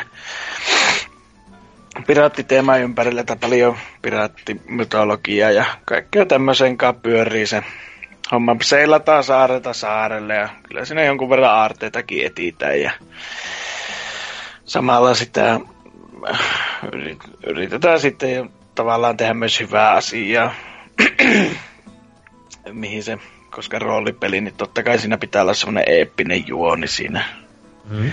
mitä veivataan eteenpäin ja No siitä nyt ei hirveästi ole sanottavaa silleen, että se on, se on näitä mikä tämä pelistudio muutenkin hyvin tota, kuuluisa näistä vähän niin kuin, vähän keskivertua paremmalla puolella olevista rooliseikkailupeleistä, mutta sitten taas tämä, no mä nyt mainitaan tämä nyt Raisen kolmonen sitten, joka on periaatteessa kakkonen, mutta se pöllii kakkosesta kaiken, että siellä on kaikki saaret, aloituspaikat, kaikki on ja, mutta sen sijaan, että ne olisi vähän hionnut sitä Raisen kolmosta, niin ne teki siitä jäykemmän sitten kuin kakkosesta. Että kakkosessa on kuitenkin tota, miekkailu löytyy, kun siinä on hahmo, hahmolle saa valita tuota, että minkälaista, että sieltä löytyy myös magia ja perustussarit sun muut. Miten se meni se systeemi, koska siis niinku, miksi nimenomaan Risen 2 on teemainen. Ykkönen oli ihan niinku tommonen keskiaika fantasiaksi ollut. Juu. Ja kolmosesta mä en olisi kuullutkaan koskaan. Joo, mäkin, mä kolmosen silloin ostin, että sitä netissä, no tietysti pitää aina, pitäisi ottaa tuota, pistää se foliaattu päähän. Yksi, yksi tuota, nimimerkki koko ajan hehkuttaa sitä peliä ja kukaan muu ei siitä vastaa mitään, niin pitäisi siinä vaiheessa hälytyskellot soi ja se Raisen 3 on kyllä ihan täyttä tuubaa, että mm. siitä, se on kans merirosvo teemainen niin kuin kakkonen, mutta siitä tehtiin siitä taistelusta ja kaikista jäykempää. No, hyvä esimerkki on semmoinen, että siellä on semmoisia murlokin tapaisia monstereita, tai Warcraftin fanipojat tietää, niin, niin Raisen kolmosessa sä et kerkeä lyödä sitä ennen kuin se aina tota, kerkee koskia sinun ja sitten se sun animaatio keskeytyy. Eli käytännössä sä kuolet ensimmäiselle viholliselle jo Raisen kolmosessa, mutta kakkosessa se on kaikki paljon sulavempaa ja toimii niin kuin pitääkin. Että eipä siitä sen enempää. Jos kiinnostaa tuommoinen fantasia-aiheinen merirosvo-seikkailu, niin Raisen kakkonen, että se, mun mielestä se on parempi kuin ykkönen. Niin kuin ja, si- ja sitä, varmaan saa, sitä varmaan saa helposti yli Steamista ja tämmöisestä näin vielä. No sitä saa, joo, ja kaiken maailman bundleista ja sun muuta, mutta kiertäkää se kolmonen kaukaa, paitsi jos tykkää Godzillan tapaisista peleistä, niin, niin mm-hmm. sitten mm. kannattaa ostaa Raisen kolmonen siihen kyytipojaksi, niin on lauantaille ja sunnuntaille pelattavaa. Raisen kolme ja Godzilla niin kuin, kuin kaksi marjaa. Kyllä. Mitäs Anseksilla? Onko vielä siellä varastossa mitään? No, mulla on tällä viimeisenä oikein näistä kunnon pelistä tämä äh, Ratchet Clank Quest for Booty, joka oli siis tämän äh, Future-trilogian toinen osa, joka oli tämmöinen kolmen neljän tunnin mittainen peli, jota myytiin kahdella kympillä aikanaansa. Kyllä. Eli, tämä olisi tämän Tools of Destructionin tämmöinen suora jatko-osa, joka pohjusti tuota ö, ö, mikä toi Crackin Time, joka tuli sitten vuosi myöhemmin. Eikä Kyllä, tässä... ja itse muistan, että pettymys oli valtaisa, koska tykkäsin tosi paljon Tools of Destructionista, ja totta kai kun sitten myöhemmin ilmoitellaan, että tulee tämmöinen vähän pienempi ja lyhyempi peli, niin siinä sitten perse repesi, mutta oli oikein kiva Ratchet Clank rymistelyä. Eikä, eikä niin vaan rymistely, vaan vähän enemmän niinku putsleiluun jopa nojaava. Joo, tuo räiskintä jää tässä vähän niinku takalalle, että tässä niinku tuo tasohyppely ja pulmieratkuna pääsee enemmän oikeuksiinsa. Ja mm-hmm. tämä pidätti teematuloa tästä, kun tuossa Tools of Destruction oli tämä ö, merirosvokapteeni, jota ta- vastaan taisteltiin ja siinä oli niitä omaa merirosvoryhmiä, niin ne tekee paluun tässä tokassa osassa ja sitten mukana on kaiken näköisiä merirosvokummituksia, kaikkia muuta teemaa sopivaa. Kyllä. Mitä sitten niinku, öö, kun yleensä jengi arvostelee tämän pelin ihan niinku Ratchet pelinä myös, vaikka se onkin vähän totta kai lyhyempiä tolleen noin, niin mihin, tai mihin tuommoitti niinku välikköön pistetit tämän pelin omassa Ratchet Clank arvoasteikossasi? No siis, no mä kyllä tykkään paljon enemmän noista niin kuin, muista futureista ja tämähän on Tätä on vähän vaikea arvostaa, kun tämä on kuitenkin tämmöinen niin kuin, lyhyempi kokemus, mutta kyllä tämä voittaa nämä niin kuin, mitä näiden Futuretrilogian jälkeen tuli nämä All for Oneit ja muut monin mm. perseilyt, niin no, en mä tiedä, tää on, hy, tää on hyvä peli, sen mä vaan saan sanoa. Niin, niin, kun itellä on sillä aina pään sisällä pientä tappelua, että se on niinku tosi hyvä peliä tolleen noin, mutta sitten se on niinku niin erilainen siitä muusta sarjasta, ja kuitenkin tommonen vähän, miten nyt sanois, levylle pistetty DLC, joku voisi sanoa härskisti, niin ei oikein koskaan ole osannut arvostaa sitä sille samalla kuin jotain muita sarjan pelejä. Mutta sitten kun se lähtee ihan kontekstiin pistämään, niin se kuitenkin on, siis ei siinä ole mitään kummempaa vikaa, ei siinä ehdi olemaan mitään kummempaa vikaa, se on niin lyhyt. Se on vaan tämmöinen niin kuin, ö, pohjustus niin kuin seuraavan osaan niin kuin juonisesti ja, niin, ja niin. Pela- pelattavuus on lähinnä samalla niin kuin tuossa Tools of Destructionissa. Kyllä, se on hassua, niin kuin, että viime vuosien, no en, en uskalla sanoa viime vuosien, kun tästä on melkein kymmenen vuotta aikaa, mutta siis just nimenomaan tämä viime vuoden Ratchet Clank uusio versio oli halvempi, mitä normaali hintaiset pelit. Ja sitten tämä Quest for Boot oli totta kai paljon paljon halvempi, niin miten niin Ratchet Clank pelit pystyy olemaan niin tautisen kovia paketteja maksamalla ihan vitun vähän myös, niin siinä se kiehtova, kiehtova tämmönen niinku kulku tällä sarjalla ollut. Mm, mutta kyllä mun tietääkseni vielä tota, äh, Crackin taimia myytiin siinä 60 täydellä hinnalla. Se, se, se, olihan, se olihan täysin tänne peli kyllä, mutta sitten kun me lähtee miettimään, että jos pelistä saadaan, niin kuin, tai pelisarjaan saadaan näinkin hyviä osia, mitä myydään pilkkahinta ja niiden ilmestyessä, niin mikä ettei. Aina. Mut joo, itellä vielä täällä, totta kai siellä pahimmat puristit, niin kuin vaikka Oselot itse, itkee tälläkin hetkellä, että missä on vittu Pirates, PC Classic, niin Fear Not, meikäläinen hoiti homman, aamulla ennen nauhoituksia latasin, kautta siis ostin tämän pelin Gogista 10 euron sopuhintaan, nimenomaan tämän 2004 uusio, tai mikä remake varmaan voisi sanoa. Ja pelasin elämäni ensimmäistä kertaa kunnolla Pirates-peliä. Ja täytyy sanoa, että kyllä niinku aika rautainen, rautainen paketti on kyseessä. Et joskus ala-asteen ATK-kerhossa, jonnetten muista, niin tota, ekoja Pirates-pelejä pelasin silleen seitsemänvuotiaana ihmetyksellä ja innostuksella. No, siitä ei paljon käteen jäänyt, mutta kuin se, että siinä oli merirosvo teema, mutta nyt tämä uusi versio on hyvinkin, hyvinkin paljon avannut silmiäni tämän asian suhteen, että miksi tätä sarjaa ja tekijää ja varsinkin tätä uusia versio peliä niin paljon hehkutellaan, että varsinkin menevää meininkiä. Hyvinkin tämmöinen siis, voisi sanoa open world-peli, vaikka se tavallaan ole open world, mutta Öö, vaikka pelin nimessä on Pirates, niin silti on pakko olla merirosvo tässä pelissä, että vois, voit, voi olla myös ihan tommonen, tommonen, tommonen niinku, öö, miten se nyt sanoo, hyvis merirosvo, mikä siis tappelee valtioiden puolesta ja muita merirosvoja vastaan.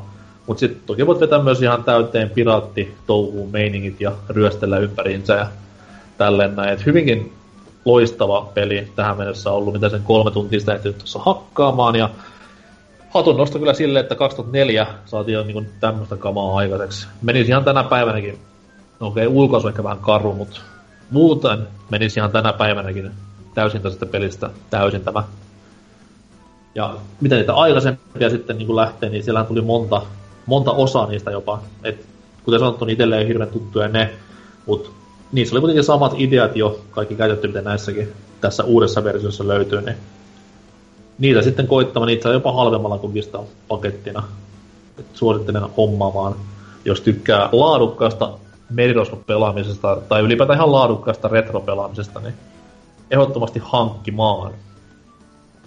Tota noin, oli sitten nopeasti, jos lähdetään heittelemään nimiä, niin muita, mitä voisitte ihmisparoille suositella.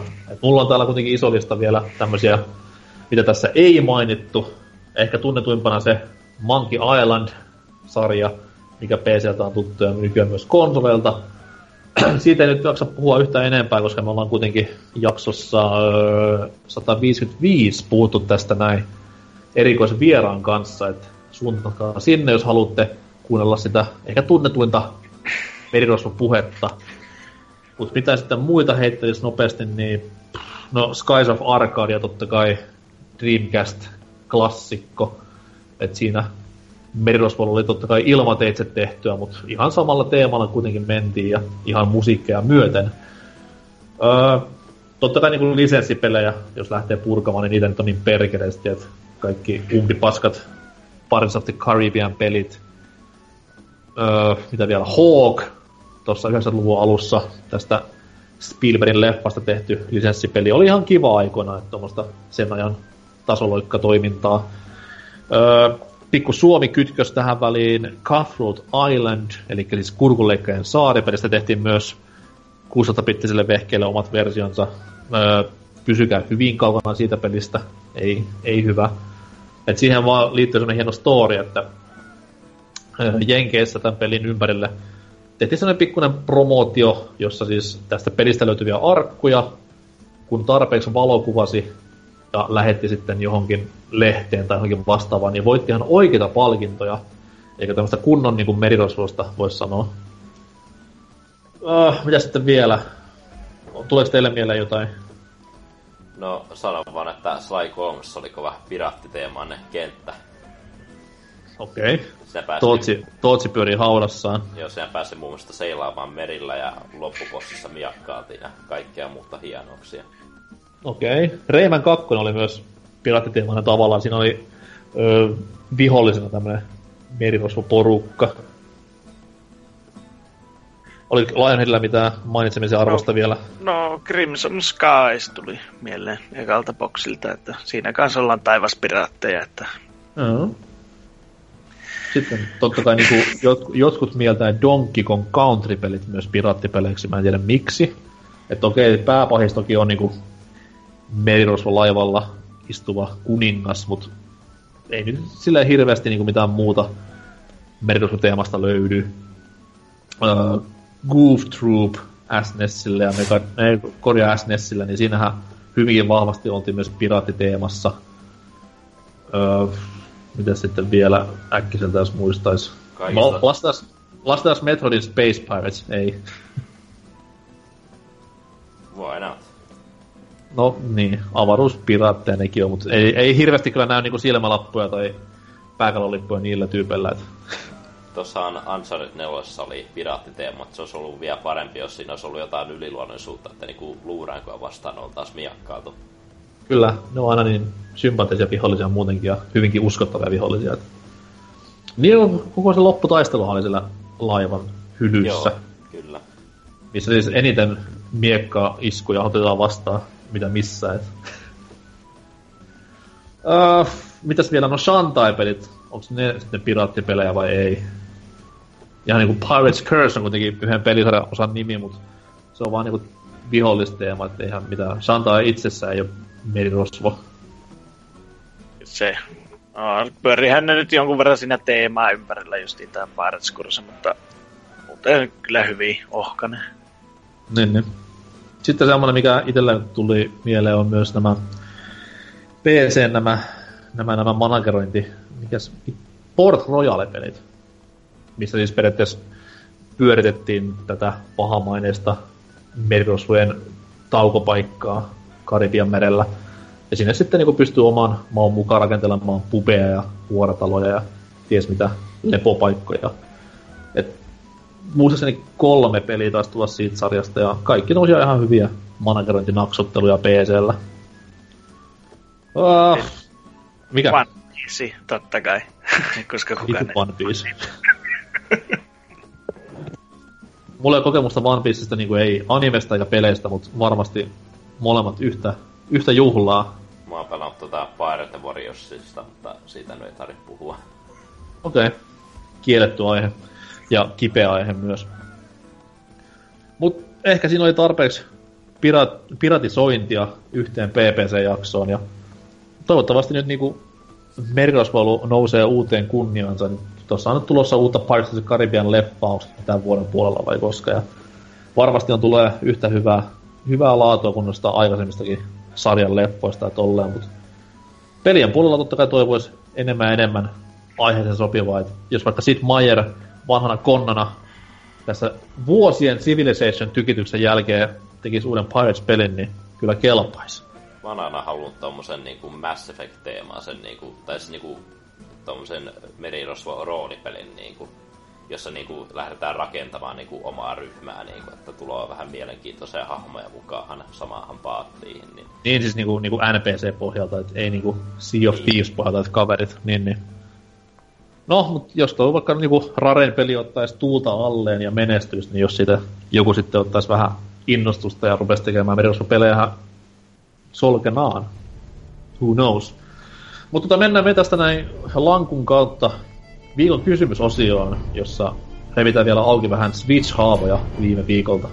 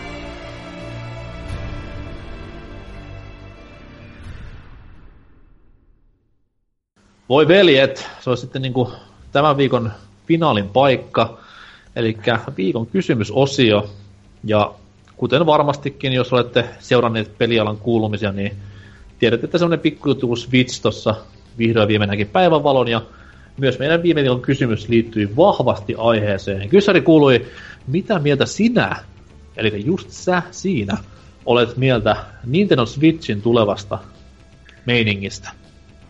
Ihan ajatellaan niin kuin isoa kuvaa tässä näin, niin siitä sitten mietteitä ja vastauksia tuli hyvä määrä ja näyttää jopa ainakin päällisen puolella olevan yllättävän fiksua tekstiä, harvinaista kyllä, mutta lähdetäänpä purkamaan sitä ja jos vaikka tuosta noin ö, Leon Head aloittaa lukemalla ensimmäisen viestin ja nimimerkki on näköjään hieno. Kampina mies. Aika paksua väittää, että ei Nintendolta tullut mitään loppuvuotena, kun firma julkaisi esim. uuden Paper Marion ja ehkä sen vuoden isomman pelin, eli Pokemonin uusimman version.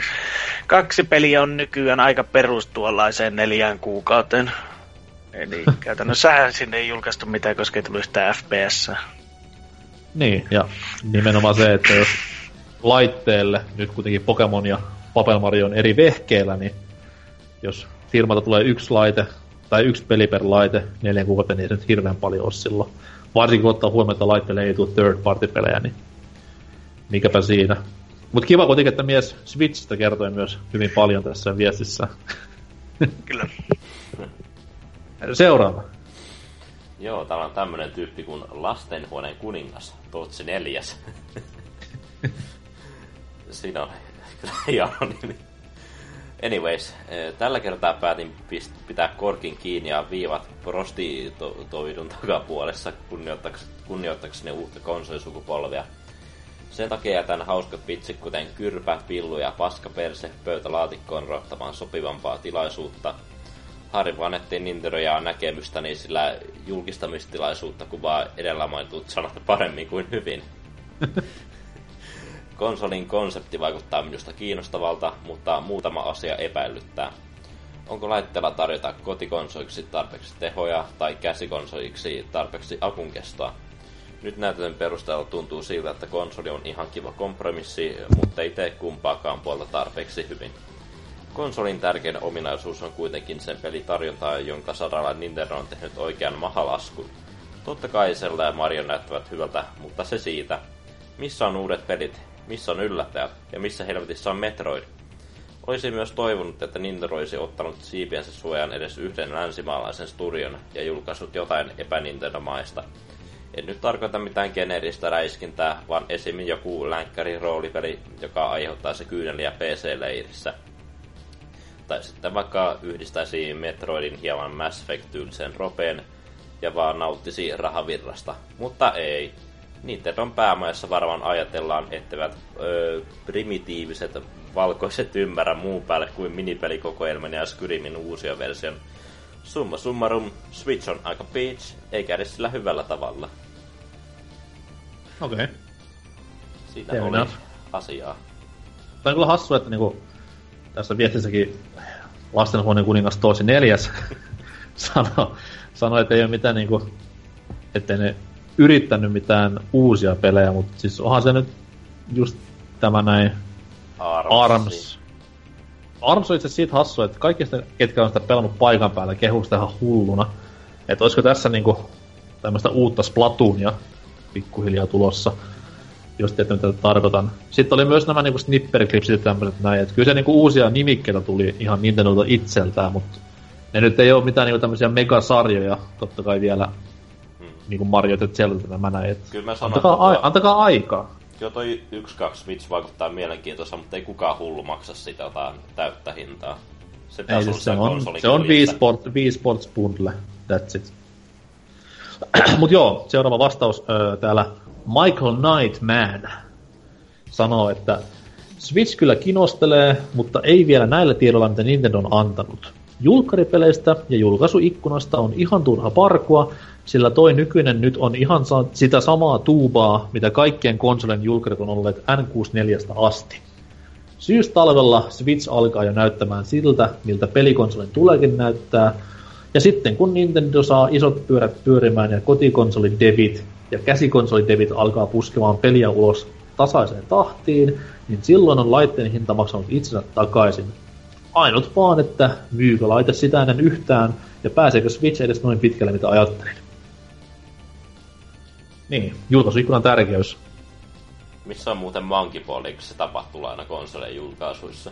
Monkey Ball ja sitten Bust a Move on semmoset, että hyvin, hyvin harvoin näkynyt. No Bust a Move, se on nyt kuollut, niin sitä ei ole näkynyt pitkään aikaa, mutta kyllä Monkey Ball pitäisi olla jokaisen konsolin julkkarivalikoimissa. Mm. Mitä sitten heti seuraava kommentti? No, Urpilaisen Juttahan täällä on kirjoittanut, että tulee varmaan olemaan ihan hyvä käsikonsoli. Pelkkään kosi, kotikonsolikäyttöön tuo vaikuttaa töhön puolesta vähän turhan kököltä. Itellä kun ei käyttöä käsikonsolille ole, enkä myöskään ko- omaa kovin suurta Nintendo-pelifetissiä, niin jää kyllä ostamatta tämä laite. Noin muuten Nintendo pelien meno käsikonsoli-alustalla vaikuttaa järkevältä suunnalta, koska Nintendo-pelit eivät ole taidetyyliltään ja tehovaatimuksiltaan sieltä raskaammasta päästä. Okei. Okay. Mm. Siinä on taas tämä valinta silleen, että tuletko käyttämään laitetta pääosin käsikonsolina vai pääosin telkkariin pistettävänä kotikonsolina. Et niitäkin on ainakin ennakkojuttujen perusteella ollut vähän kahta koulukuntaa, että miten tulee sitten käyttämään loppupeleissä Switchiä. Toki tuolla akun kestolla niin ei paljon käsikonsoli markkinoilla juhlita. Mutta anyways, seuraavaa eetteriin. Juu, aktiivinen seuraajamme Kanneli Tanneli näin toteaa. Olen varmaan ainoa ihminen maailmassa, joka otti huumaa noista uusista pelinimekkeistä. Arms One Two Switch ja Snipper Clips näytti oikeasti hauskalta peleitä ja tulevat varmasti tarjoamaan hyvää eroavaisuutta kaikkien räiskintäpelien ja skifisynkistelyjen keskellä. Olen ostamassa ihan vaan näiden pelien ja etenkin niiden monin pelien takia Switchin kyllä julkaisussa ja eipä se seltakaan sillä kovin paljon joukossa haittaa. Noni, joku sen vähän niinku positiivisella meiningillä liikkeellä. Mikäs siinä? Almasy tällä kommentoi seuraavaa. Kyllähän Nipan vehjettä tekisi mieli hyvällä ja kokea itse. Toivottavasti kyseessä on Nipa Noiman, Dingon laulaja, vai ihan Nintendo laite. Siinä mielessä Nipa, siinä mielessä, no mulla oli pakko, sorry. siinä mielessä Nipa on onnistunut tekemään jälleen kiinnostavan konsolin, se pitää kokea itse. Tehot eivät haittaa, hinnoittelu epäilyttää. Kokonaisuutena neutraali fiiliset laitteesta. Wii Uun kaltaista kaupallista floppia tästä tuskin tulee. Niin no, kuten tuossa aiemminkin mainitsin, että kyllä se tulee myymään enemmän kuin Wii U jo yksinään siitä syystä, että sille tulee jonain päivänä Pokemon-peli, äh, Dragon Quest-peli ja sitten toi Monster Hunter-peli. Et ne yksinään niin vetää sen myynnin jo vähintään sinne 25 miljoonaa maailmanlaajuisesti. Niin. Jos tämä third partia tulee ekaan vuoden ja sitten se jää siihen. Niin. Perus Nintendo. Öö, mitä sitten Lionhead seuraava viesti? No, Perse Arskan.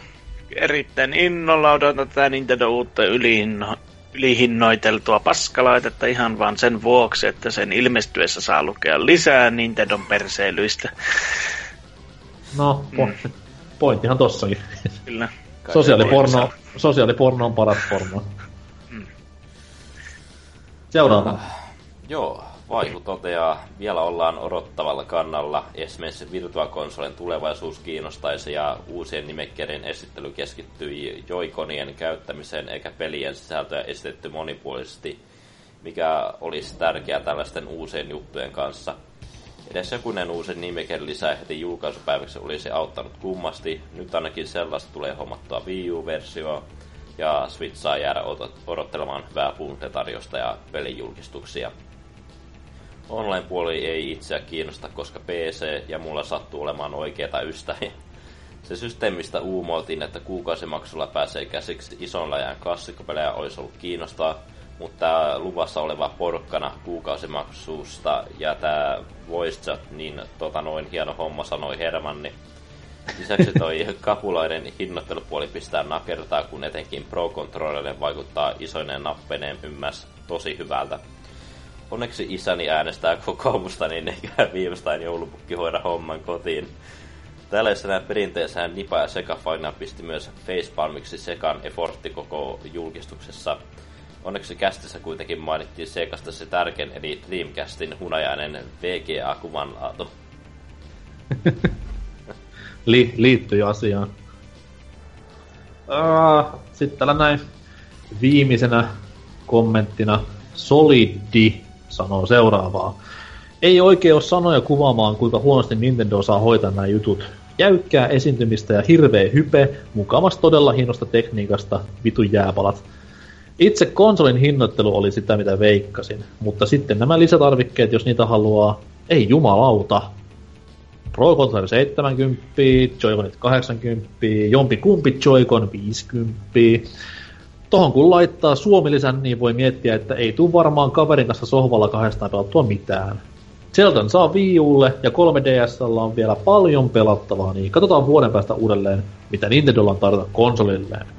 Ainut asia, mitä mietin, mitä ei pressissä näkynyt, oli, että voiko pelit käyttää tätä kosketusnäyttöä jotenkin hyödyksi peleissä Wii U-ohjaimen tapaan. Eli pelaisi peliä TVstä, mutta koko käsikonsoli olisi kädessä ja käyttää tyyliin Wind Waker HD tapaan inventory ja mappi siinä. One, two, tyhjä arpa. No eihän se oikein onnistu, kun se konsoli pitäisi laittaa siihen telakkaan. Näinpä. Se näkyy TVstä. Kyllä, kyllä, mutta sitten taas onko semmoisia pelejä olemassa, mitkä käyttää touchscreenia sitten niinku pelatessa, kun sulla konsoli ei ole siinä telakassa kiinni. Niin se on myös, no totta kai niin Nintendo varmaan itse first partyna hoitaa tämän homman hyvin, mutta entäs third party sitten, niin jälleen kerran.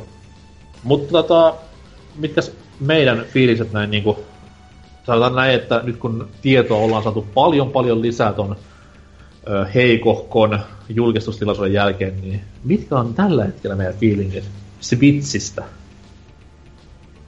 Ei kiinnosta pätkääkään. Se lehtää. Kyllä. No siis mun mielestä konsoli on ihan mielenkiintoinen, että sen saa kuljetettua minne vaan, että kyllä mä sen tuun hommaamaan, mutta en nyt ihan Zeldan takia, kun no melkeinpä ainoa se, miksi kuka hankkisi että, että no Zeldan takia, mutta kun mulla löytyy Wii U, niin kyllä mä mieluummin pelaan sen Wii U-version siinä julkaisussa. Mutta mä ehkä sitten kesällä saatan tuon konsolin ostaa, kun on tuota Mario Kartia, Splatoonia saatu ja Armsiakin saataville, niin siitä voi sitten valita pelattavaa. Mm. Siis itse kyllä niinku, tässä kun on pohdiskellut tätä koko Switch-keissiä tässä viikon aikana, niin öö, aika huonolta ihan suoraan sattuna näyttää niin Nintendo tilanne tällä hetkellä, että se tämä koko vehje on periaatteessa, sillä ei ole niinku semmoista niinku ideaa, että ketä se haluaisi miellyttää. Et kun Kamekupelas oli totta kai silleen, että oli tehokas vehje, pelaajat ensin. No silloin nyt ei ollut mitään tuommoista ns. kasuaalipuolta ollenkaan. Vittu mikä sana, hyi helvetti. Mut siis silloin totta kai niin mentiin tehot edellä ja yritettiin vaan niin erottua kilpailusta sillä, että tämä on ylipäätään laadukkaampia. Sitten tuli Wii, ja sillä oli totta se oma niin kuin ideansa, että mitä tullaan tekemään markkinoilla ja tälleen näin. Wii U ei tiennyt yhtään, mitä se haluaa tehdä. Että se halusi totta kai niin tämmöiset pelaajapelaajat haltuun markkinoilla, mutta se halusi myös totta kai näitä Wiiin ostaneita vähemmän pelaavia tyydyttää samalla.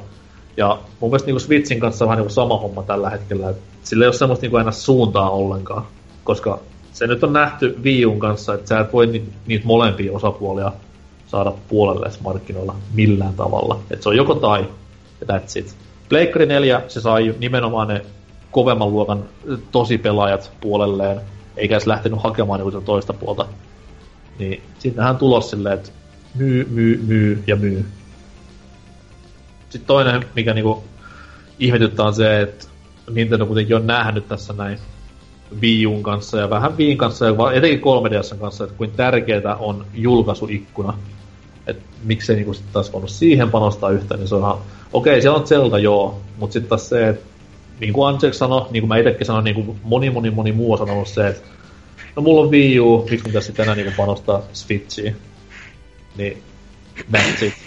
Et jos sulla ei julkaisuikkunassa mitään muuta kuin semmonen hi- super super hitti, mikä on saatavilla myös laitteelle, mikä tuli neljä vuotta sitten, niin sit sä oot jotain väärin. Niin ei voi, ei voi niinku, ei voi alkaa taputtaa hirveästi Nintendon toiminnalle. Mitä mieltä sitten tässä vaan niinku Switchin menosta ylipäätään, tuleeko sen ostamaan, niin joo, tulen. Öö, en ehkä kesällä vielä, vaikka Splatoon 2 vähän houkuttelisikin, mutta viimeistään sitten niin kuin loppuvuodesta, jos kautta kun, kautta jos, iso jos, Mario on julkaistu ja Xenoblade 2, niin ne itsessään on sitten tarpeeksi myymään mulle tämän konsolin. Ja sitten kun, kun miettii sitä niin kuin tulevaisuutta konsolille, niin jos nyt Nintendo saa semmoisen semmoisen drivein päälle, mitä ollaan kovin huhultu ja toivottu, että tulisi niinku vuorotellen näitä tunnettuja käsikonsolisarjoja ja sitten kotikonsolisarjoja semmoisella tasoiden tappavan tahtiin, niin kyllä sitten tästä takas maksaa, ei siinä mitään. No ehkä Ju- tuolla, e- tämän vuoden EKMassa nähdään vähän enemmän viitteitä tulevaisuuteen. Kyllä, ja ainakin mua kiinnostaa niinku virtual puoli tosi paljon, että mitä ne niinku sen kanssa aikoo, koska ainakin iso ongelma itselleen oli koska mulla oli Wii jo entuudestaan, niin totta kai niinku se Wii Virtual oli niin laaja, ja siinä tuli niin paljon pelejä, että sitten nämä niinku Wii Uun ja 3DS Virtual on tuntunut vähän silleen niinku, että no niin, onko tämä mitään niinku, mitä mulla ei olisi Viillä jo ollut tai ostettu. Ja sitten niiden julkaussa kesti niinku älyttömän kauan, niinku, että kesti joku kaksi-kolme vuotta, että N64-pelit saatiin Wii Ulle. Mm. Kyllä, mutta sitä N64-pelit on sitten hankala, että siellä on se vitun tekniikka, mikä vähän vähän niin kuin vaatii rukkaamista niin sanotusti, että se oli Viille paljon helpompaa tehdä, mitä sitten taas esimerkiksi Wii Ulle. Että sen ihan ymmärtää, mutta sitten taas niin tämmöiset muut valinnat, että okei, siinä tuli DS-pelejä, mutta miksi ne tuli niinku niitäkin niin hitaisen tahtiin. Et siinä olisi ollut potentiaalia niin paljon niinku nopeampaa, mutta toki sitten jos ne säästelee vähän tähän Switchiin, niin mikä siinä. Ja sitten tää just, tää, tää, tää, mistä jengi itkee tosi paljon tämä tämä, tämä ilmainen peli per kuukausi. Niin se nyt on ehkä pikkasen liikaa itkua ollut, koska okei, siis se on nyt vittu yksi NES-peli, whoopi fucking do, mutta sitten taas se, että mitä Nintendo on itsekin sanonut, että ne tulee sisällyttämään näihin ilmaisiin vanhoihin vanhoihin peleihinsä jonkinlaisen tämmöisen niinku verkko-ominaisuuden, joka sitten on, okei se on joku kaksin peli tai sitten on leaderboardit tai vastaavat. Niin jos on näin, niin mulle käy aivan mainiosti.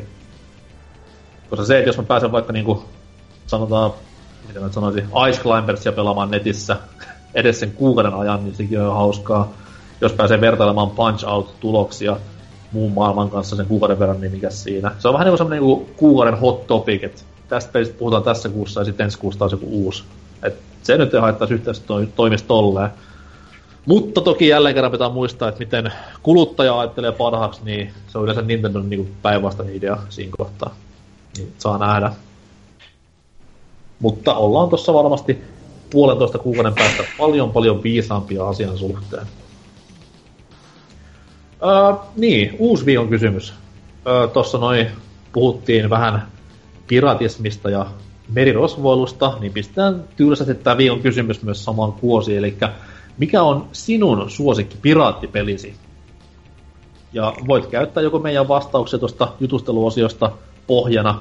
Tai sitten jos me ette mainittu mitään sun suosikkia, niin anna palaa ja kirjoittele siitä pitkät rimpsut tonne kommenttiosioon. Mutta suosikki piraattipelisi.